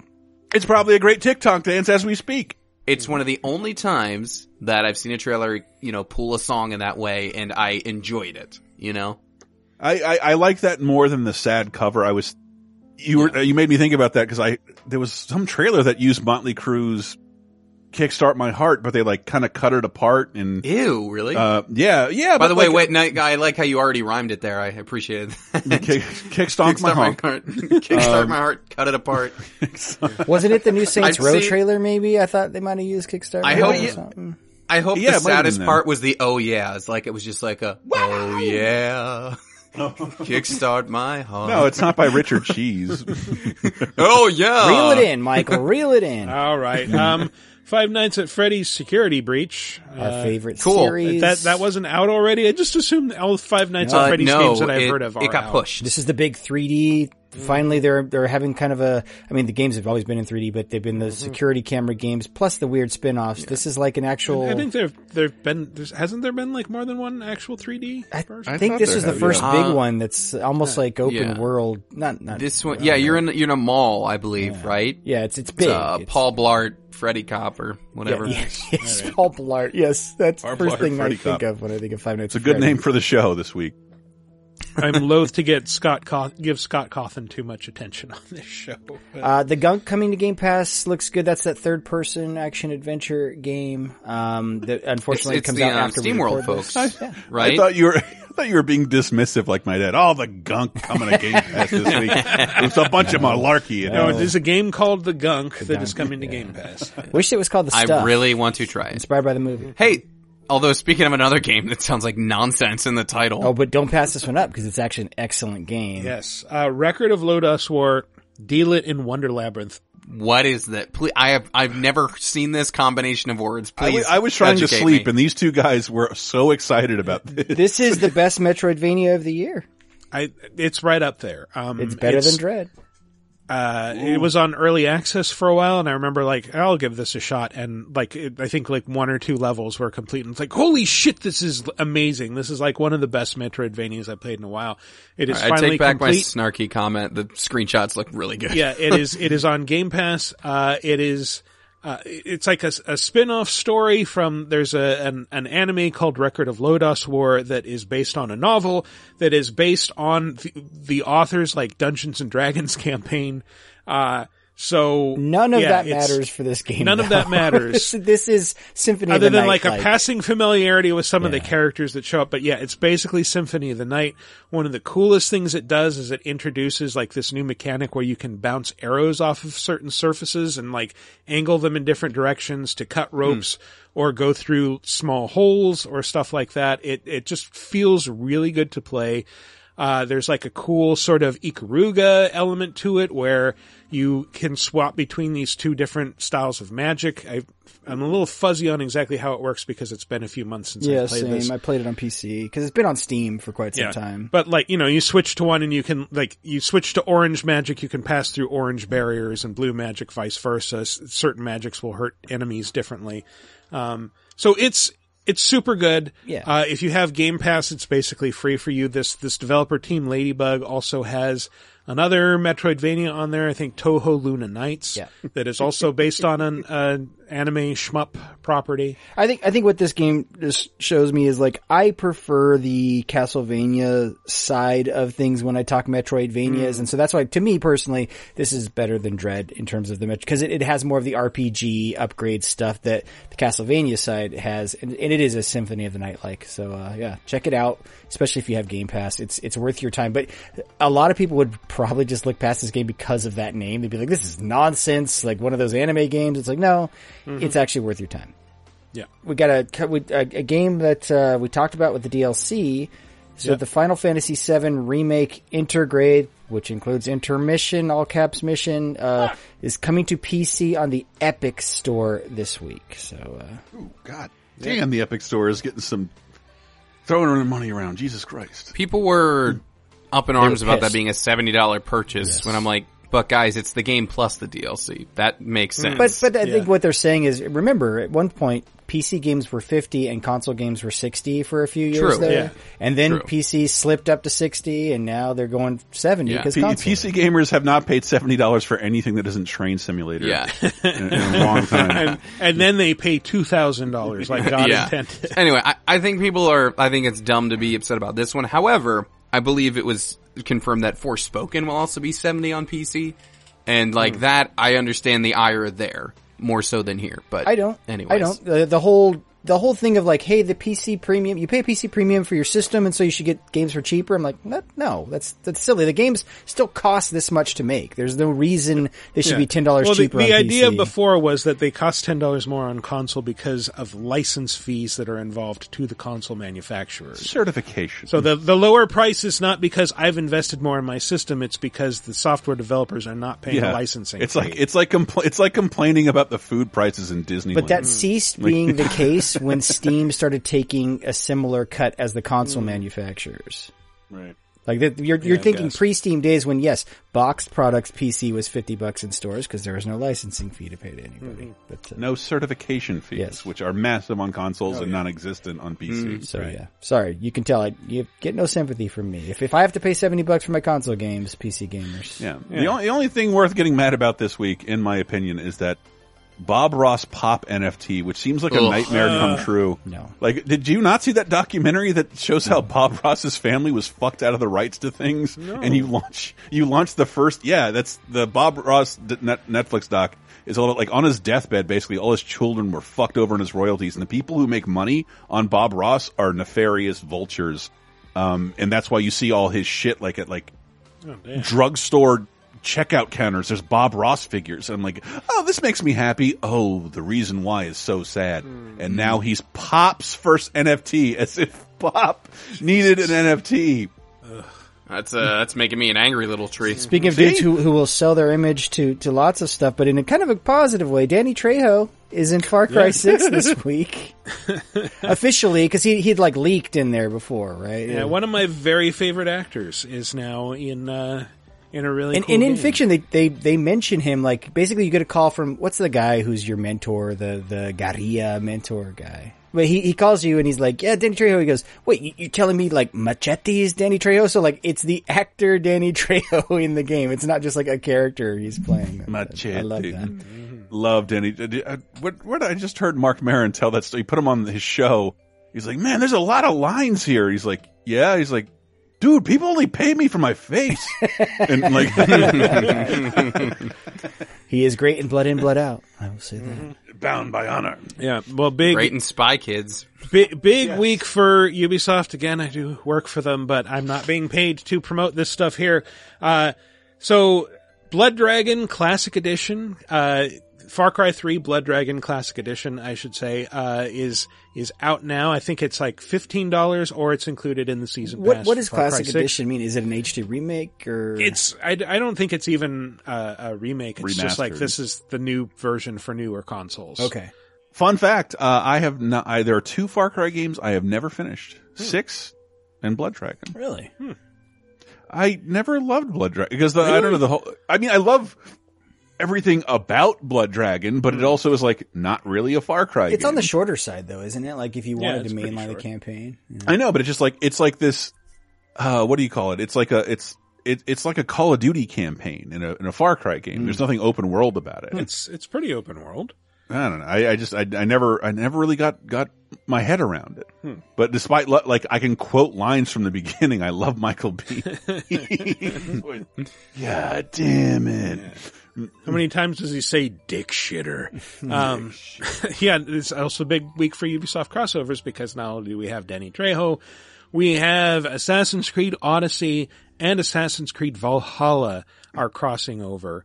It's, it's actually two new storylines uh, in each of the games for free. So Assassin's Creed Valhalla gets a new quest line where uh, Eivor travels to the island of Skye in Scotland, and uh, because you know, oh, you're we there was a vision and and you're going to meet Randvi there and you'll fight and then you'll part and never see each other again. It's like, oh, Randvi it turns out looks a lot like Cassandra from Assassin's Creed Odyssey and who's who's you know immortal now for reasons that you'd understand if you'd ever finished Assassin's Creed Odyssey, which also gets a new free story where Cassandra tries to figure out what to do with her new immortality. That is one of the weirdest DLC announcements. And I- Really I remember is. saying Assassin's Creed saying it was going like service game, but like that seems like something that would it's the kind of fan service that would come out in a service The game. biggest For free joke DLC Ubisoft ever played on people was saying, telling them AC was going every two to three years, and yet still giving them more Assassin's Creed than they've ever had before. it seems nuts. It seems because like those games now are like two to three hundred hour games when you have the DLC, and then they do stuff like this and add on. Like I thought I was done. I thought I was out of Odyssey just Yeah, like, when I, I thought I'd I was never touch out, Odyssey you know? again. Well, uh, you're going to get even more Valhalla because of.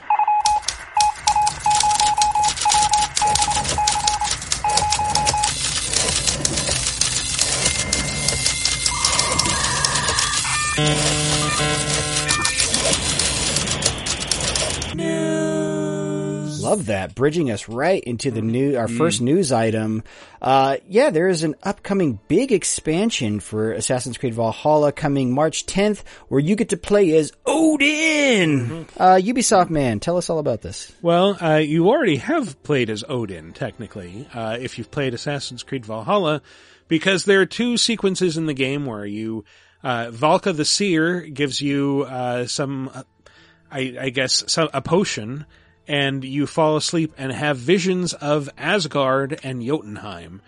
And uh, I remember thinking like, well, Asgard's kind of cool. You get the big uh, rainbow Bifrost bridge, and uh, you're you're playing as Odin. You get to explore Viking heaven basically, and uh, then Jotunheim is like completely turns everything on its ear. It comes much later in the game.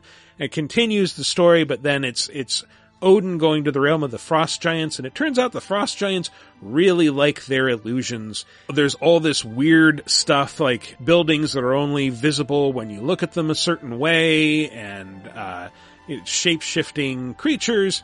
It kind of upends a lot of what you think you know about the game, but it, but it's really secretly, it's all about the first civilization. It's just, you know, this, these events are being interpreted through the mind of a ninth century Viking who knows a lot about mythology. So, yes, Dawn of Ragnarok will involve Odin. They will be traveling to the dwarven realm of Svartalfheim, which is under uh, invasion by uh, Muspelheim, which is a, a fiery realm full of lava people. And you'll get a new device called the Hugr-Rip, which lets you uh, it lets you rip. Like out, I went to high school with a Yeah. guy named Hooger Rip. lets you rip out the Hoogers, which are like the souls of enemies. Basically, you're just stealing your enemies' souls, and with those, you get certain powers. And uh, like you can turn into a raven and air assassinate people, or you can disguise yourself as a moose bull or as a jotun, and uh, unlock cool abilities on top of that. So, yeah, Nice. it's uh, and it's going to be big. Beating, uh, beating God of War to the punch. I was going to say assume, same too. year as God of War Ragnarok too. Yeah. Interesting.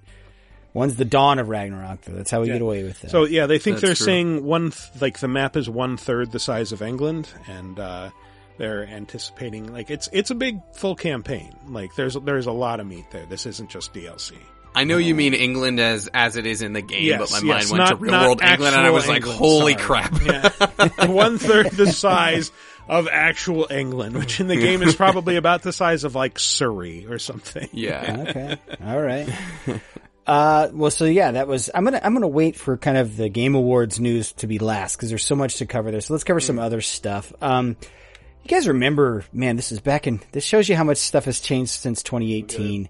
Back in 2018, they announced a live action Mega Man movie, uh, tentatively called Mega Man. Um, so it was confirmed this week. It's coming to Netflix. Uh, originally, that project was at 20th Century Fox. That's how much stuff has changed since 2018. um, but yeah, it's it's still in early development, they say. But uh, Netflix will now be the folks that are bringing you the live action Mega Man. Tom Holland is Mega Man just to annoy Matt. That I would be okay with. Awkwafina is Mega Man. Yeah. And Awkwafina is Mega Man. I would I would watch that day one if that were the uh, case. She'd be a good Splash Woman, probably. Hmm. I don't know how many villains we're getting, but Because here's the thing: when this comes out, it's going to be terrible. Mm-hmm. But what Oh, it'll be is slightly better than as however terrible you thought it was going to be. Yeah. Yet it'll be canceled faster than when you can watch the last episode of Cowboy Well, Bebop. it's a movie, not a not a series, so it can, Oh, I you know, see. it's just yeah, I it's a see. one one time That- deal. Jason Statham as Guts Man. I'm Danny Trejo and I'm a Lek man in this movie. if we are getting the, I don't remember what game they're from. I want to say, what is it, X6 or X7? The ones that are all, uh, Guns N' Roses band members. Right. If you do not cast the actual members of the band as their analogs, you have failed. Oh, you gotta you gotta do Motley Crue and have winded Vince Neil in there. You know, like- Isn't, isn't that, yeah, Mega Man X that does that. I'm Vince Man. Vince Man. Vince man. Come on, Duff Vince McWhalen. Man or, or, or Motley Man. Either- Michael, Neither one of those I'm- is great. I'm beginning to think Ubisoft doesn't celebrate Christmas because we got more Ubisoft news. Uh, Splinter Cell is getting a remake coming out of Ubisoft Toronto. Uh, Far Cry 16. that one. Sam Fisher doesn't have time for Christmas. You know, he's got espionage to do.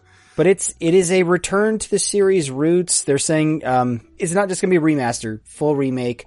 Stealth. It's going to be the focus, heavy focus on stealth, like the OG Splinter Cell, which you know, like the whole thing. The original game was sort of a tech demo for shadows and games, which were kind of a new Yeah. thing back then. It was It was the best looking original Xbox game I think that ever existed. Yeah, it was all about lighting and shadows and hiding in the in the dark. And the uh, the dev team is saying we are stealth purists. We want to go back to the roots of the series and give you kind of an, a remade version of that original. It's not going to be open world, even though it is using the same engine that Ubisoft uses for things like the Division.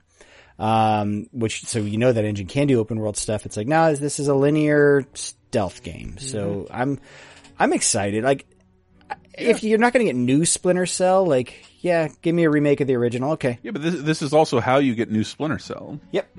I'm, Yep, I'm not sure how much I can say about it, but I did write a whole interview with some of the key uh, creative staff members, and you can read that by going to news.ubisoft.com. Now, I want all you can YouTube's conspiratorial people. He wrote the whole interview, man. The interview never happened. I wrote it myself. I was cracking up at some of the announcement because I remember there was, uh, I guess before the re- the remake was announced, there was like rumors about it like a day or two before, and the report it was something like, yeah, it's rumor. They say it's going to be uh, Assassin's Creed, but more stealthy, and all the comments were like, more stealthy? It's Assassin's Creed. Yeah, you can't get more stealthy. What are you talking about? Yeah. I, I saw those articles too, and I, and I was like, oh, those are clearly people who didn't play early Assassin's Creed games because the, the hmm. Assassin's Creed has gotten away from a lot of the stealth um, mechanics. Can they I, can I tell you a little games. secret? I have never relied on stealth in an Assassin's Creed Nope. game. No. Early games Well, I did. Early what games I about would blend when in you with had to- crowds and stuff. What about during the stealth boat sequences in AC3? Okay. If it was like an insta fail mission, yes, I would be stealthy. But like for Yeah. most of that series, like even even like the first and second games, like they gave you a reversal that like could instantly kill anything. And uh Yeah. like there all the fights are so much fun. Why wouldn't you just do that?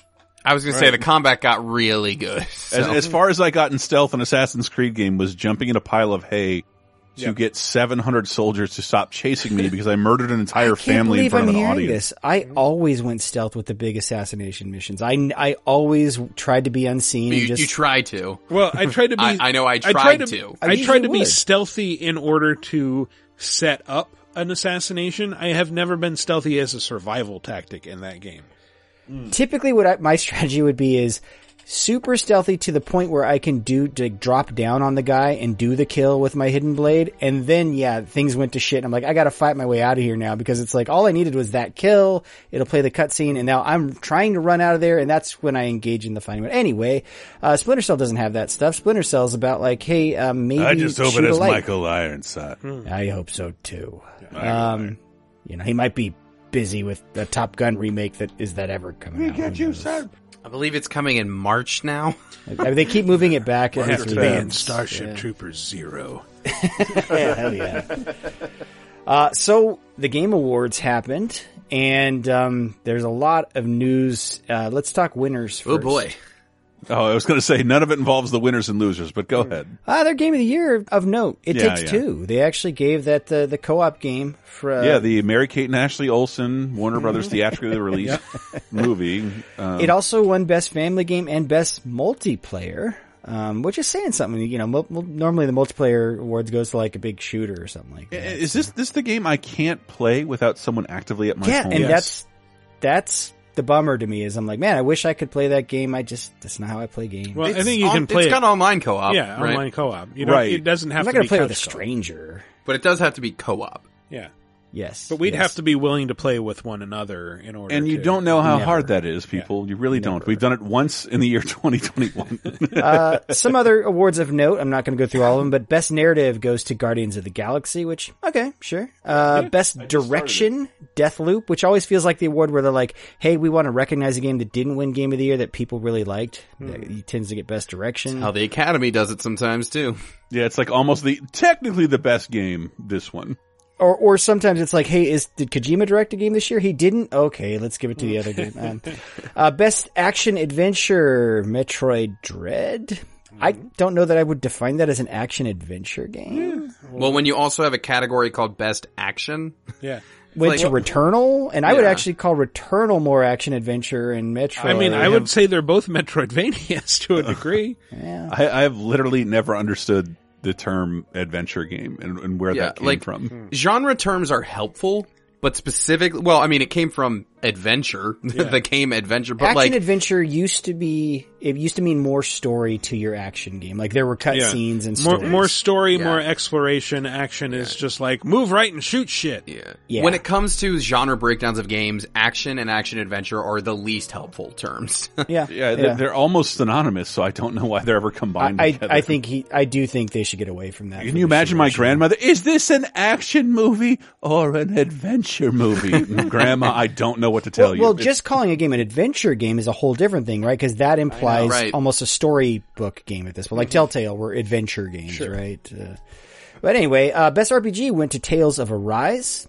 Absolutely, great game. Should be should be Cris Tales, but that's fine. Uh, sure. Uh, best indie went to Kena Bridge of Spirits, which, um, also, they also won best indie debut. That was that studio's first game, which, uh, that game was polished as hell for someone's first yeah, game. can't wait to see what they do next. Most anticipated 2022 went to Elden Ring, which beats out things like, uh, God of War Ragnarok. So. Yeah, dumb category to have, but hey, people like oh, it, it's your award show for the previous year. Yeah. probably really, have a show really about silly. Again, it's like if the Oscars did a and the movie we're excited about this year award.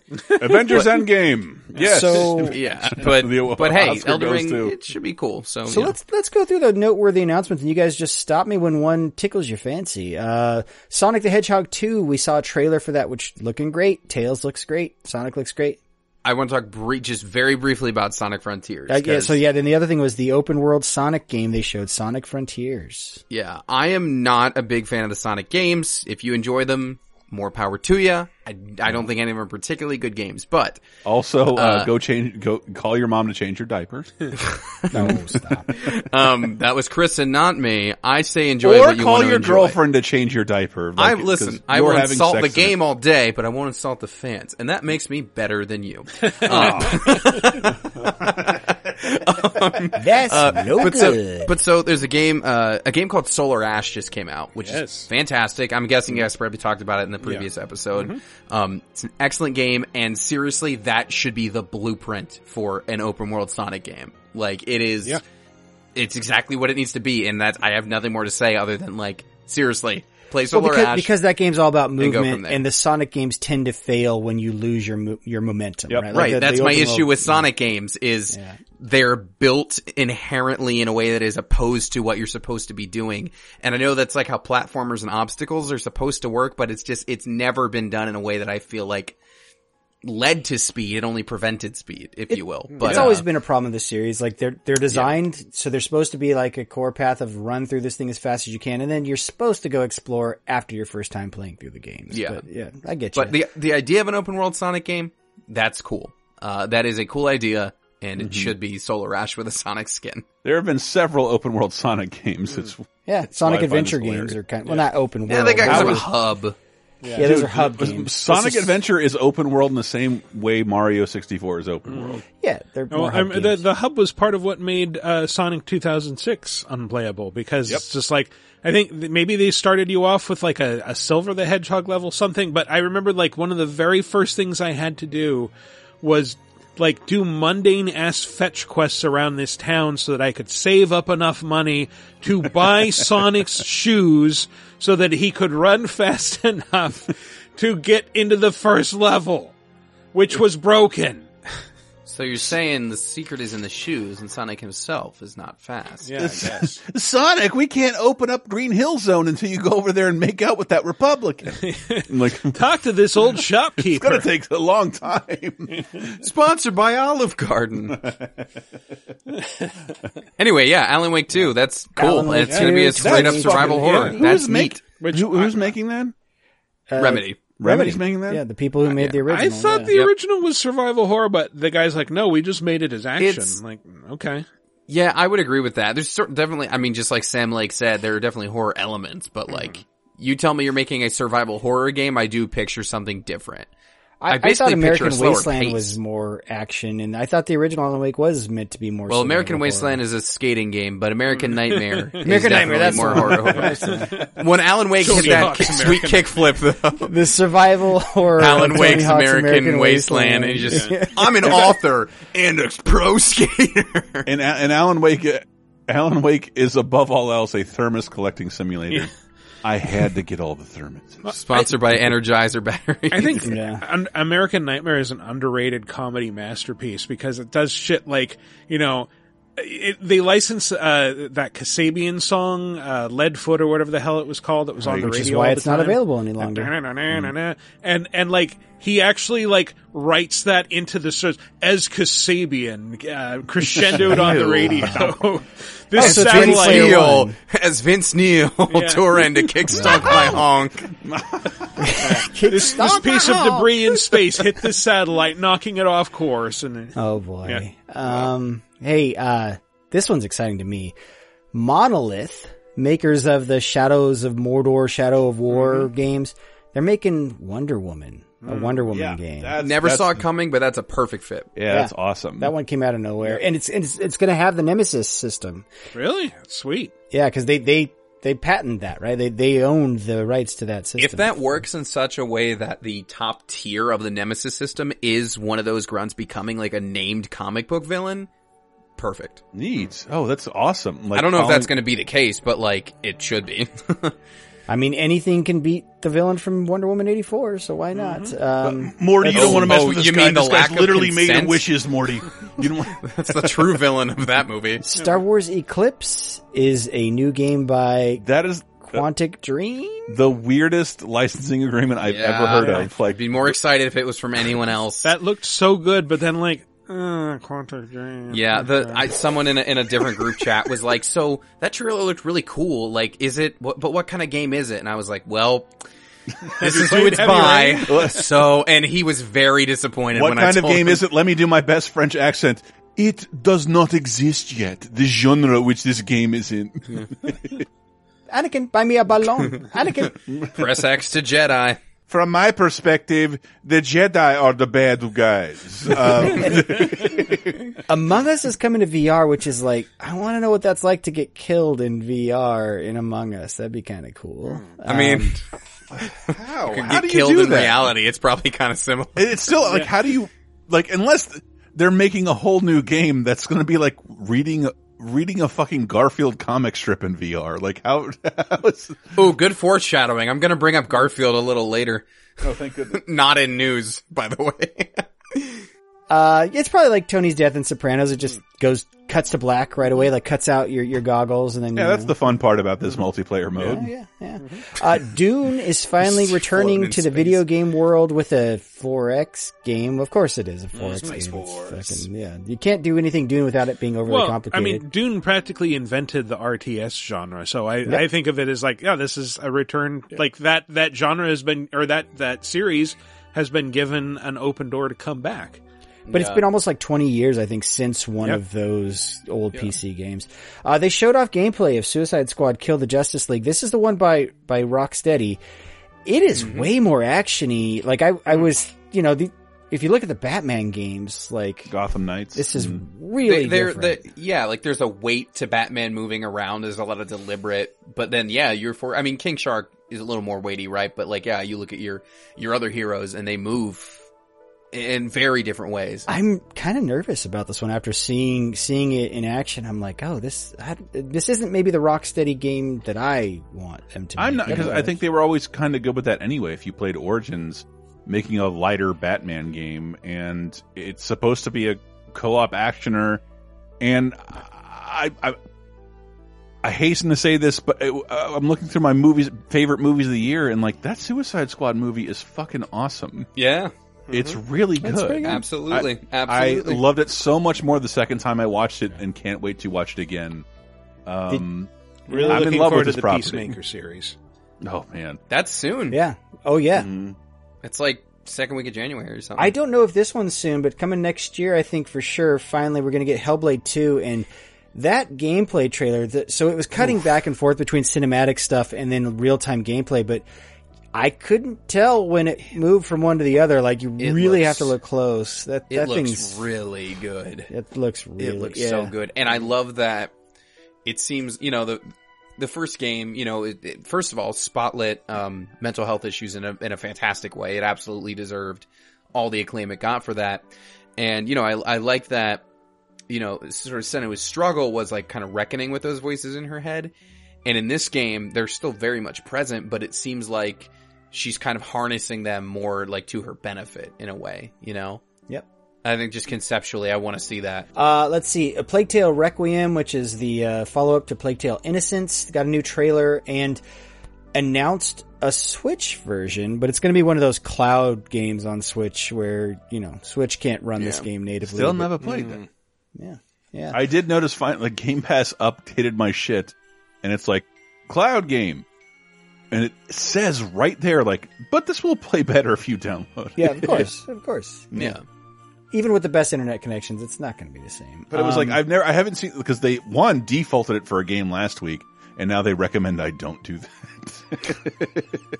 So uh, Microsoft, you know, it's it's kind of the big Bungie, uh, not Bungie anniversary, but it is the Bungie anniversary. But also, it's like a big Halo 343. Halo thing with Infinite. They showed off that TV series. Uh, it's looking good. It's you know, yeah, yeah. Uh, you know what? Um I am a superhero who is uh, made of free time. So why not? um, I didn't see much, but uh, Slitterhead is a new horror game from the creator of Silent Hill. I don't know if you Oh, guys yeah. saw that one. Oh, I saw it. All right, I can't unsee it. Yeah. Oh, the face Can't is uns- splitting open. Yeah, can't unsee it. Can't forget that name. Mhm. Uh, I it's, tweeted the uh, other day. I want Sleater-Kinney to write music for Slitterhead just because they sound the, the same.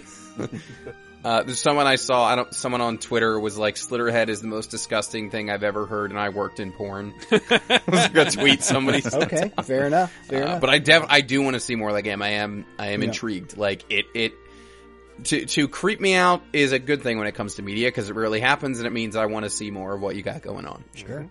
Uh, that long delayed Lord of the Rings Gollum game got a new trailer. Oh, yeah. Still no release date. Gollum looks. They they definitely cuted him up for the game, make him more relatable.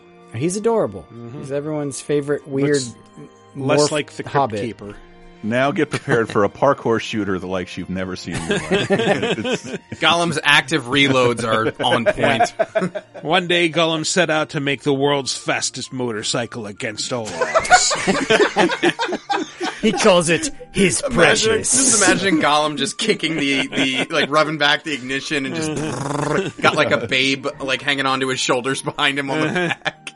King This Stomp My Honk is is blaring on the on the radio. 450 horses as it has. Is Yeah. that is a precious? Oh yeah!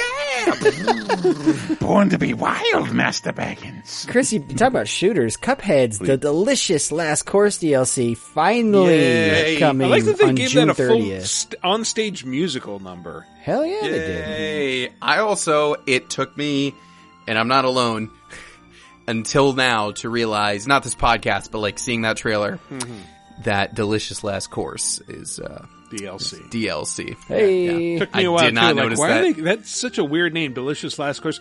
Oh, DLC. Hell Yeah. I've been Island. anticipating that thing for like what two or three years, Mm-hmm. and it just occurred to me. It's like when uh, DS games used to do that, and you're like, God, what a weird. Oh, DS. Mm-hmm. Yeah, Deadly They Silence. messed us- Oh. Uh, yeah, Dick yeah. suck. Oh. Super Mario Dick suck was an interesting. I don't one. recall so many playing that games one. named Dick Suck. Come on.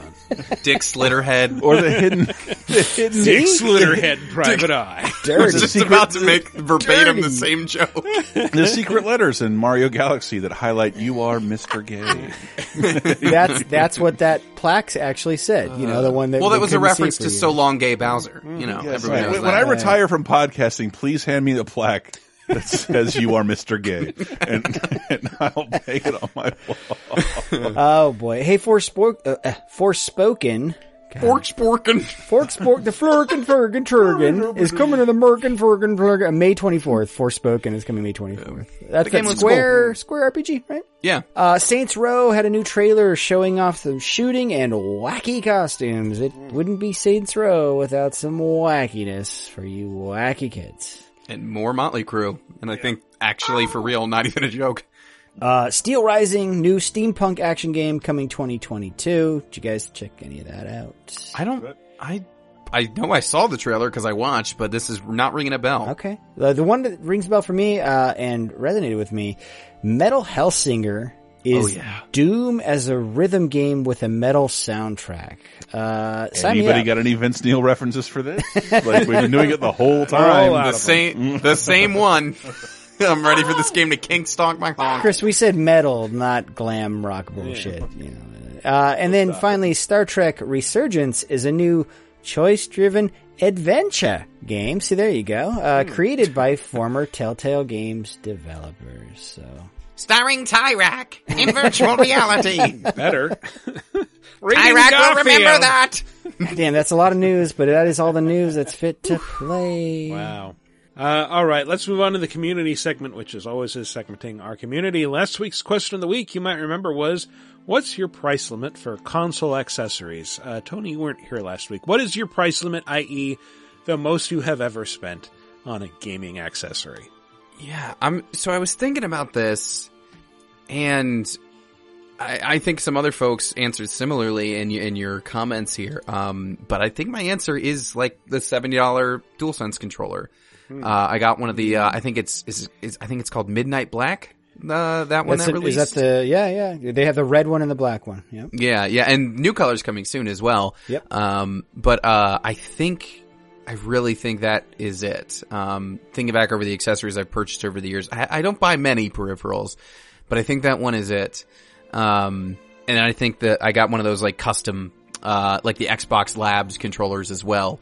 Uh, for cool. PC gaming, uh, I gave it the framework color scheme. Of course you did. Uh, and I believe that was around the same price. I'm waiting for that Forza 5 version to go on sale. Like, I just know that eventually people are going to be like, this isn't that great looking, and then they're going to sell it for cheap, and that's when I'm going to snatch it up because I think it looks oh, amazing. But, uh, yeah, I haven't taken the dive on the Xbox Lab stuff. It's really cool. Oh yeah, yeah, yeah. I, do, Well- I don't doubt it. A man riding a woman riding a motorbike says, historically, my limit has been $140, assuming the original rock band bundle minus $60 for the discounts. Uh, for the disc counts. Sorry. Was not, that not two hundred discounts. dollars when it came out? It was, yeah, yeah. It was expensive. my, yeah. my my roommate bought that and moved out and left it with. I'd never had to buy the. It was a joint, uh, joint present for my brother and I. Uh, also, I need to amend my answer. I think PSVR is actually the most There you expensive. go. game. Yeah, I think that was a little, little bit more. Anyways, I, I Keyser Soze that at the end of the last Mhm. episode. Yeah. for also, man riding a woman riding motorbike, I think is how we just described the Gollum game. yeah. I'll probably blow this out of the water when PSVR 2 comes out, which I expect will be at least $300. Oh, easily. Of course, both of these are surpassed by my $400 and growing Amiibo collection. Not that any of them get used as accessories with any regularity. Uh huh. That's how they get you. Charge you I, twenty I bucks. really at a time. wish I, I remember the listener who sent me like forty five of these things. What? But I, I put them. Yeah, like he was said he was ashamed of himself. Uh, that he bought two of everything, and it's just this giant nightmare. He doesn't want to collect them anymore. Hmm. If I pay the shipping, he'd send them to me, and it came in a box big enough to fit a mummy. he, pa- he packed them well.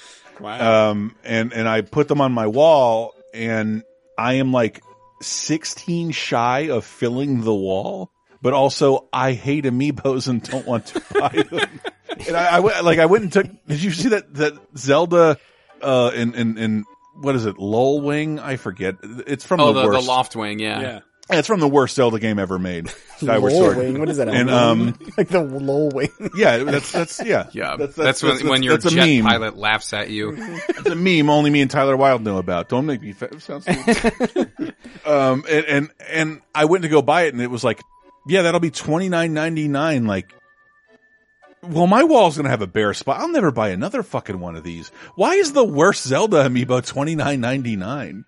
Horror, Because horrific. it's because it's deluxe size. It's bigger than normal. It's amiibos. not. It's not bigger at all. No, It's it's, the exact bigger. same size. No, it's not bigger in the slightest. Um, seriously, go like go look in your local GameStop. It's the same size of all the Monster Hunter amiibos, which have appeared out of nowhere, and I want. But because of stomach surgery, I'm poor. Chris, I wish you were a YouTuber on YouTube.com so that you could make content of you just running full speed into your wall of amiibo and demolishing all of mm-hmm. those. Oh, that'd be for great. Entertainment. I would love to see that. I mean, if, if I if I do that, if I if you ever see that, remember I'm very close to suicide. But I want you to, but I want you to make that video and not put it on YouTube. I want you to send it to someplace like Pornhub with just all caps. Man runs into amiibo wall.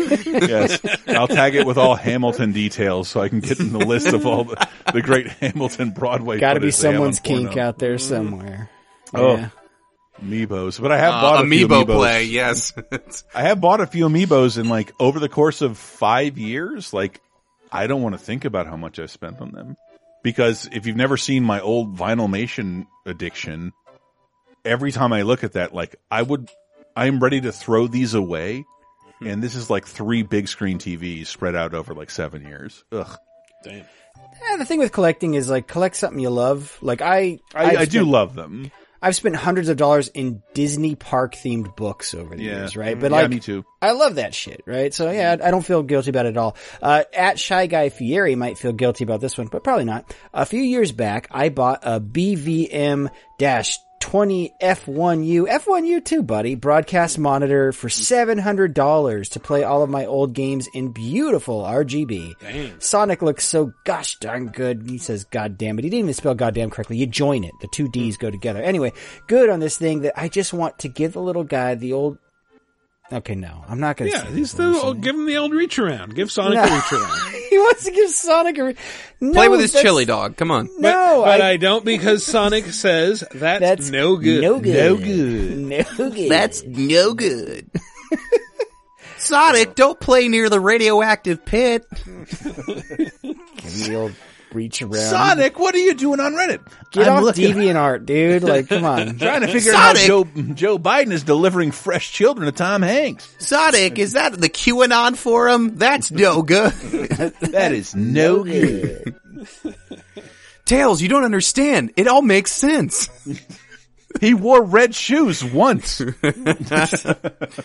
Uh, yeah, Dems don't have the cool celebrities. QAnon has Sonic. Great. Kid Rock, the pillow guy. It's awesome. No, Sonic the Hedgehog. You know, if you rearrange the letters in Sonic's name, it spells coins. Ooh.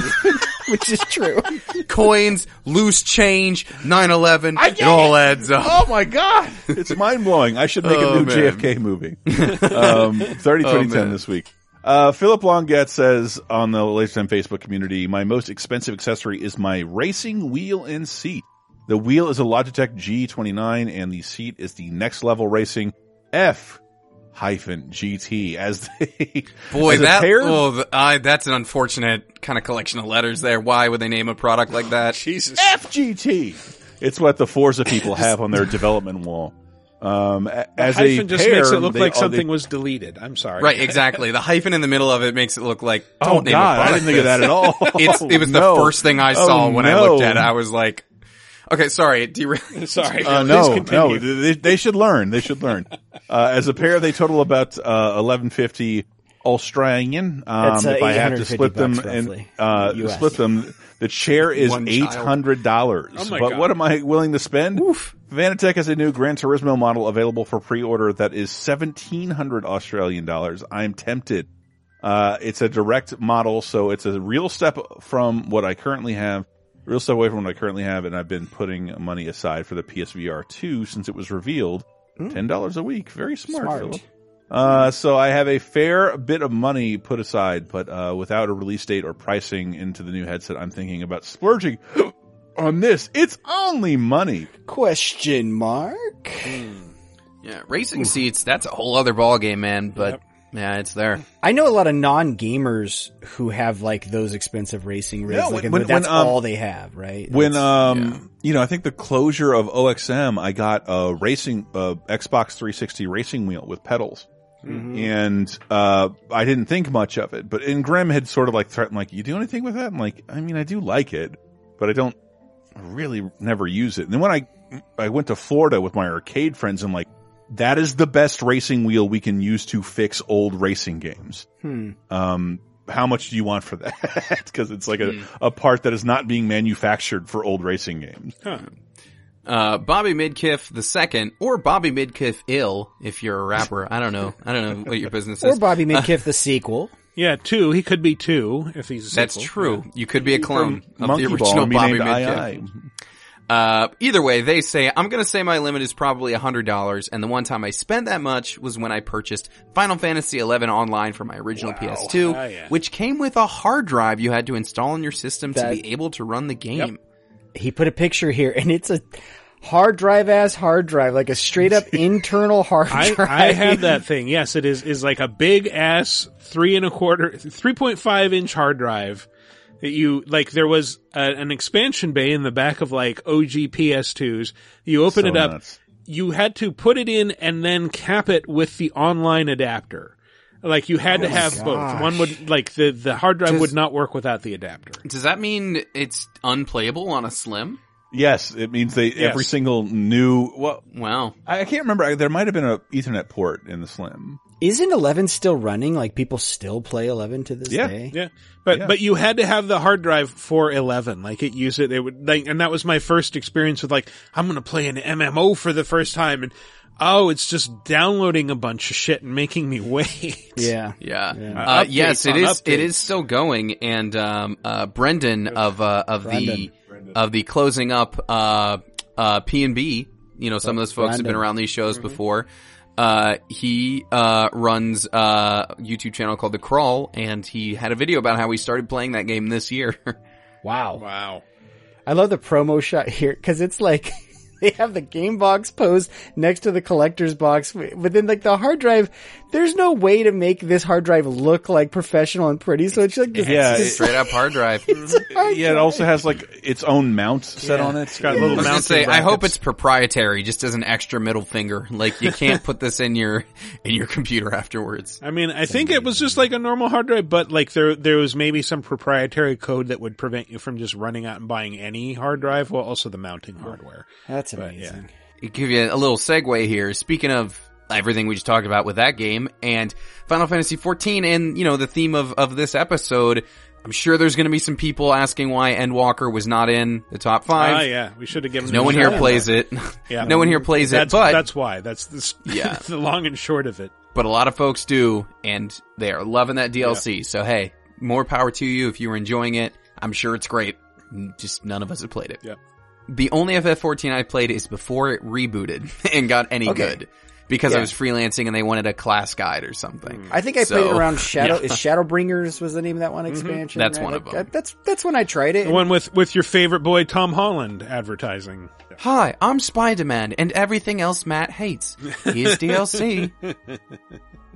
I will forever look like an adolescent boy.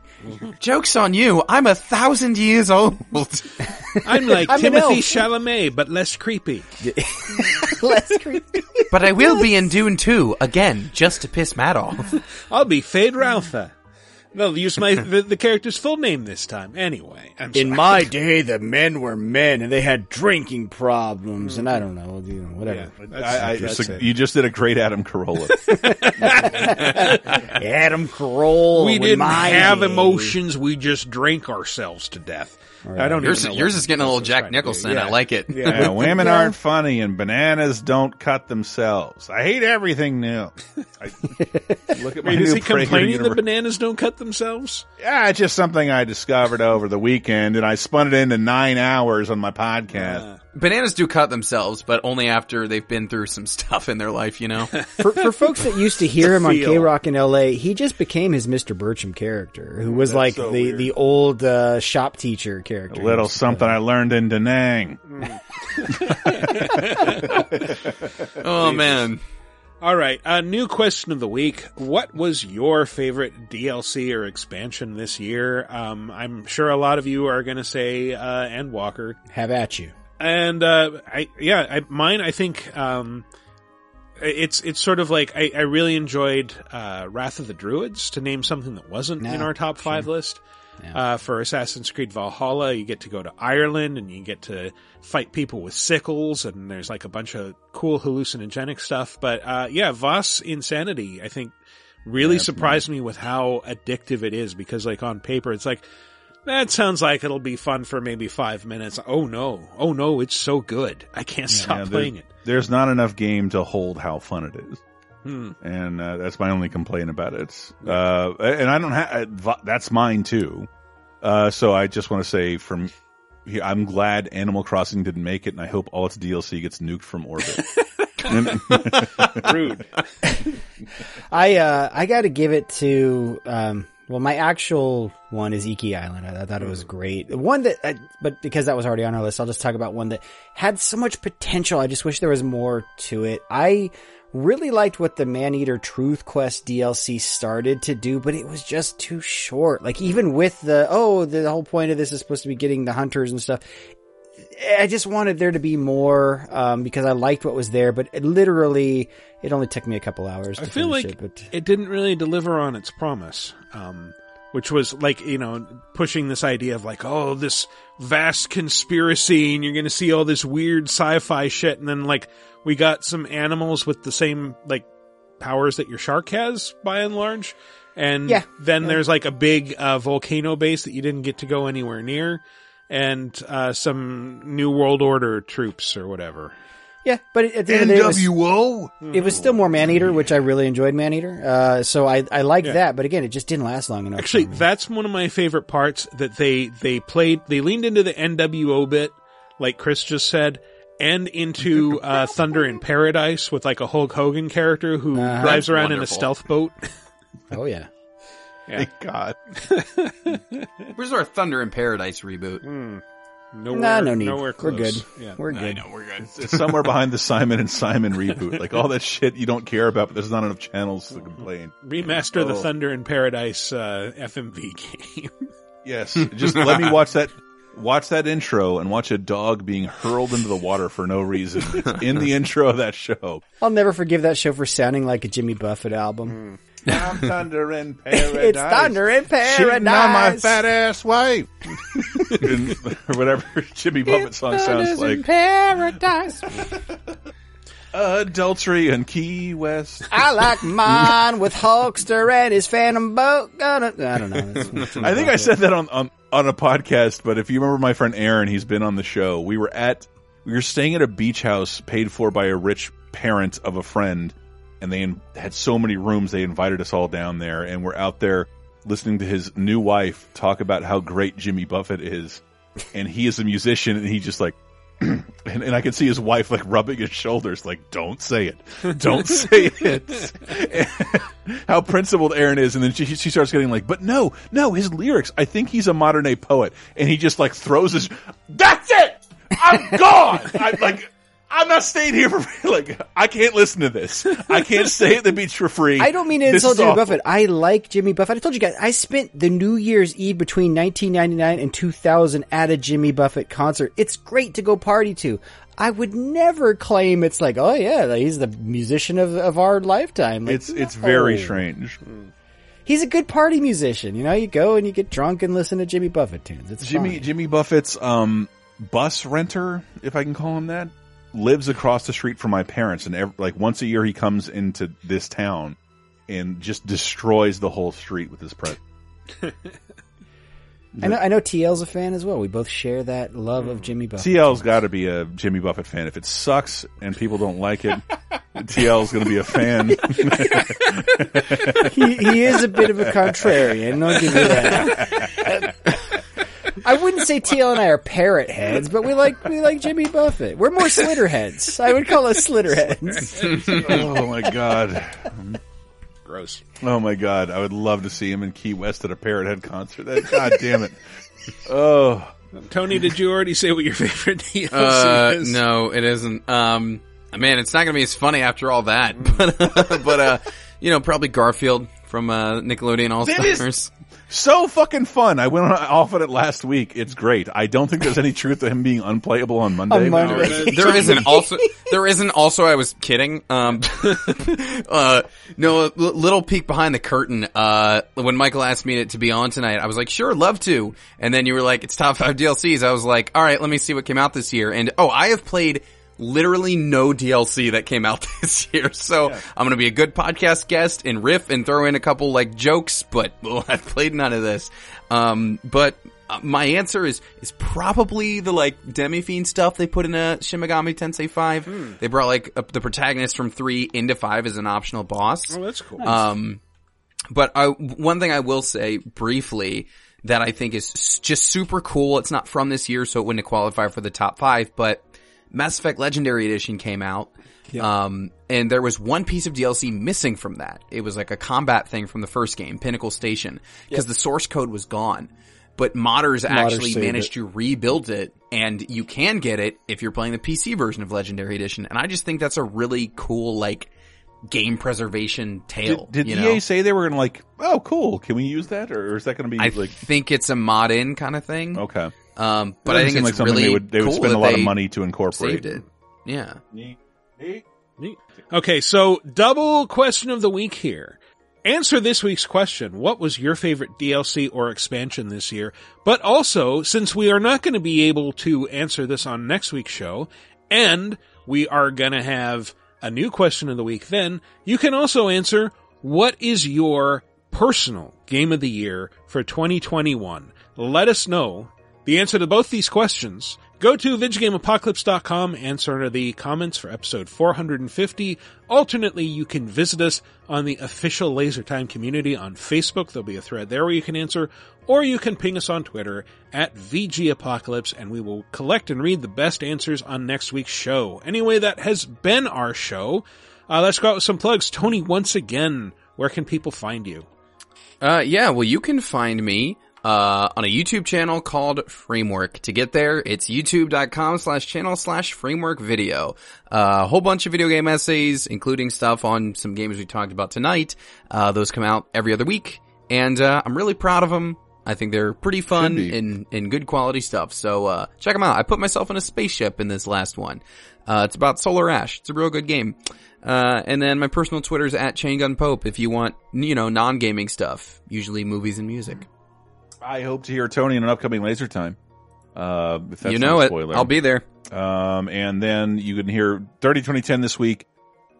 I was, there's so many things to be excited to talk about. JFK, Tintin, Girl with the Dragon Tattoo, but, um, I, I have never been so nostalgic for my 20s than watching Fellowship of the Ring again for the first Mm. time in like 10 years. It, it's, uh, uh, I, I think that's sort of my generation Star Wars. Um, it feels really good and, and is, is also tainted by prequels. Yeah, yeah, both Yeah, both George point. Lucas and Peter Jackson have done the shitty prequel thing. Yeah, yeah, yeah. For money, but like, uh, I love Fellowship of the Ring so much. It was so fun to talk about with, uh, Sarah and I. So check that out. Patreon.com slash lasertime. We'll have extra, extra content, uh, bonus times, um, uh, 30, 20, 10 games. We can get back to that. And, uh, oh God, classic corner. There's a, and a ton of VGA, uh, content is there now, um, including deeper looks into like Ghost of Tsushima, Final Fantasy VII, and something new coming um, by the end of the year. Of Star Wars, hopefully, is happening again. Um, yeah, I got a shit. Very I'm really like using all my telepathic powers to push my turds back into my butt. I ate dinner at my parents' house. It involved milk and tomatoes and like a bunch of shit I never fucking. Oh, it's my favorite Italian dish, milk Hey, tomatoes. milk and tomatoes. What's that? Frozen mixed vegetables? Never seen them before. Carrot squares, delicious. Milk and tomatoes. It's to cover up the taste of the Dulcolax. Uh, Police arrested mob leader John Milky Tomatoes Billaducci today. we called him that because he always milked his tomatoes. What are you doing out in your garden? I'm milking my tomatoes. Milking my tomatoes. And Don't, this Matt guy's is wincing at me. Matt is tomato over here. wincing at, at my reference. All right. Uh, uh, speaking of the Patreon, um, If you want milky tomatoes, we recorded one of my favorite pieces of content that we record. Um, we, same thing we did last year, where if you like our Game of the Year shows, but are curious how we reached the particular order we did, uh, you can get that if you are a member at patreon.com slash lasertime at the $5 or more level per month. Uh, it's the Game of the Year ordering show. I don't know what you'd call it, but it's us. It's it's me, Michael, and Chris Arguing. arguing for an hour and a half about how we arrive at this order. It's always fun and always makes for great content. And So we uh, can't check talk for like two days afterwards. This is true. because we'll fight. Um, fight, fight, fight, fight. Uh, as always, you can visit us online at VidjagameApocalypse.com. Follow us on Twitter at VGApocalypse. And you know, while you're there, follow me on Twitter at Wikiparaz. That's W-I-K-I-P-A-R-A-Z. Thanks for listening, everybody. We'll see you next week. Tyrak wishes you happy holidays and a great new year.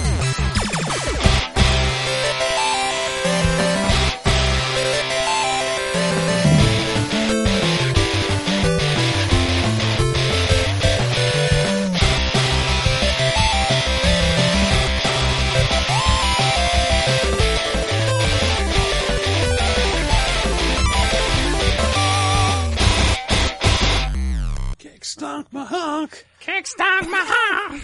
Big Mac 103. please, please make it the break music, but don't explain why. Maybe leave this in as bonus audio. I don't know, but like, please put that in and don't explain it. Every time he goes, wow! They just put up a picture of Bruce Lee. Yeah, yeah. I saw that. he came out of the chorus and he went, "Whoa, Freddy's gas!" There's our bonus audio, which will be the explanation. So there you go. Oh, perfect. Oh, it's so funny.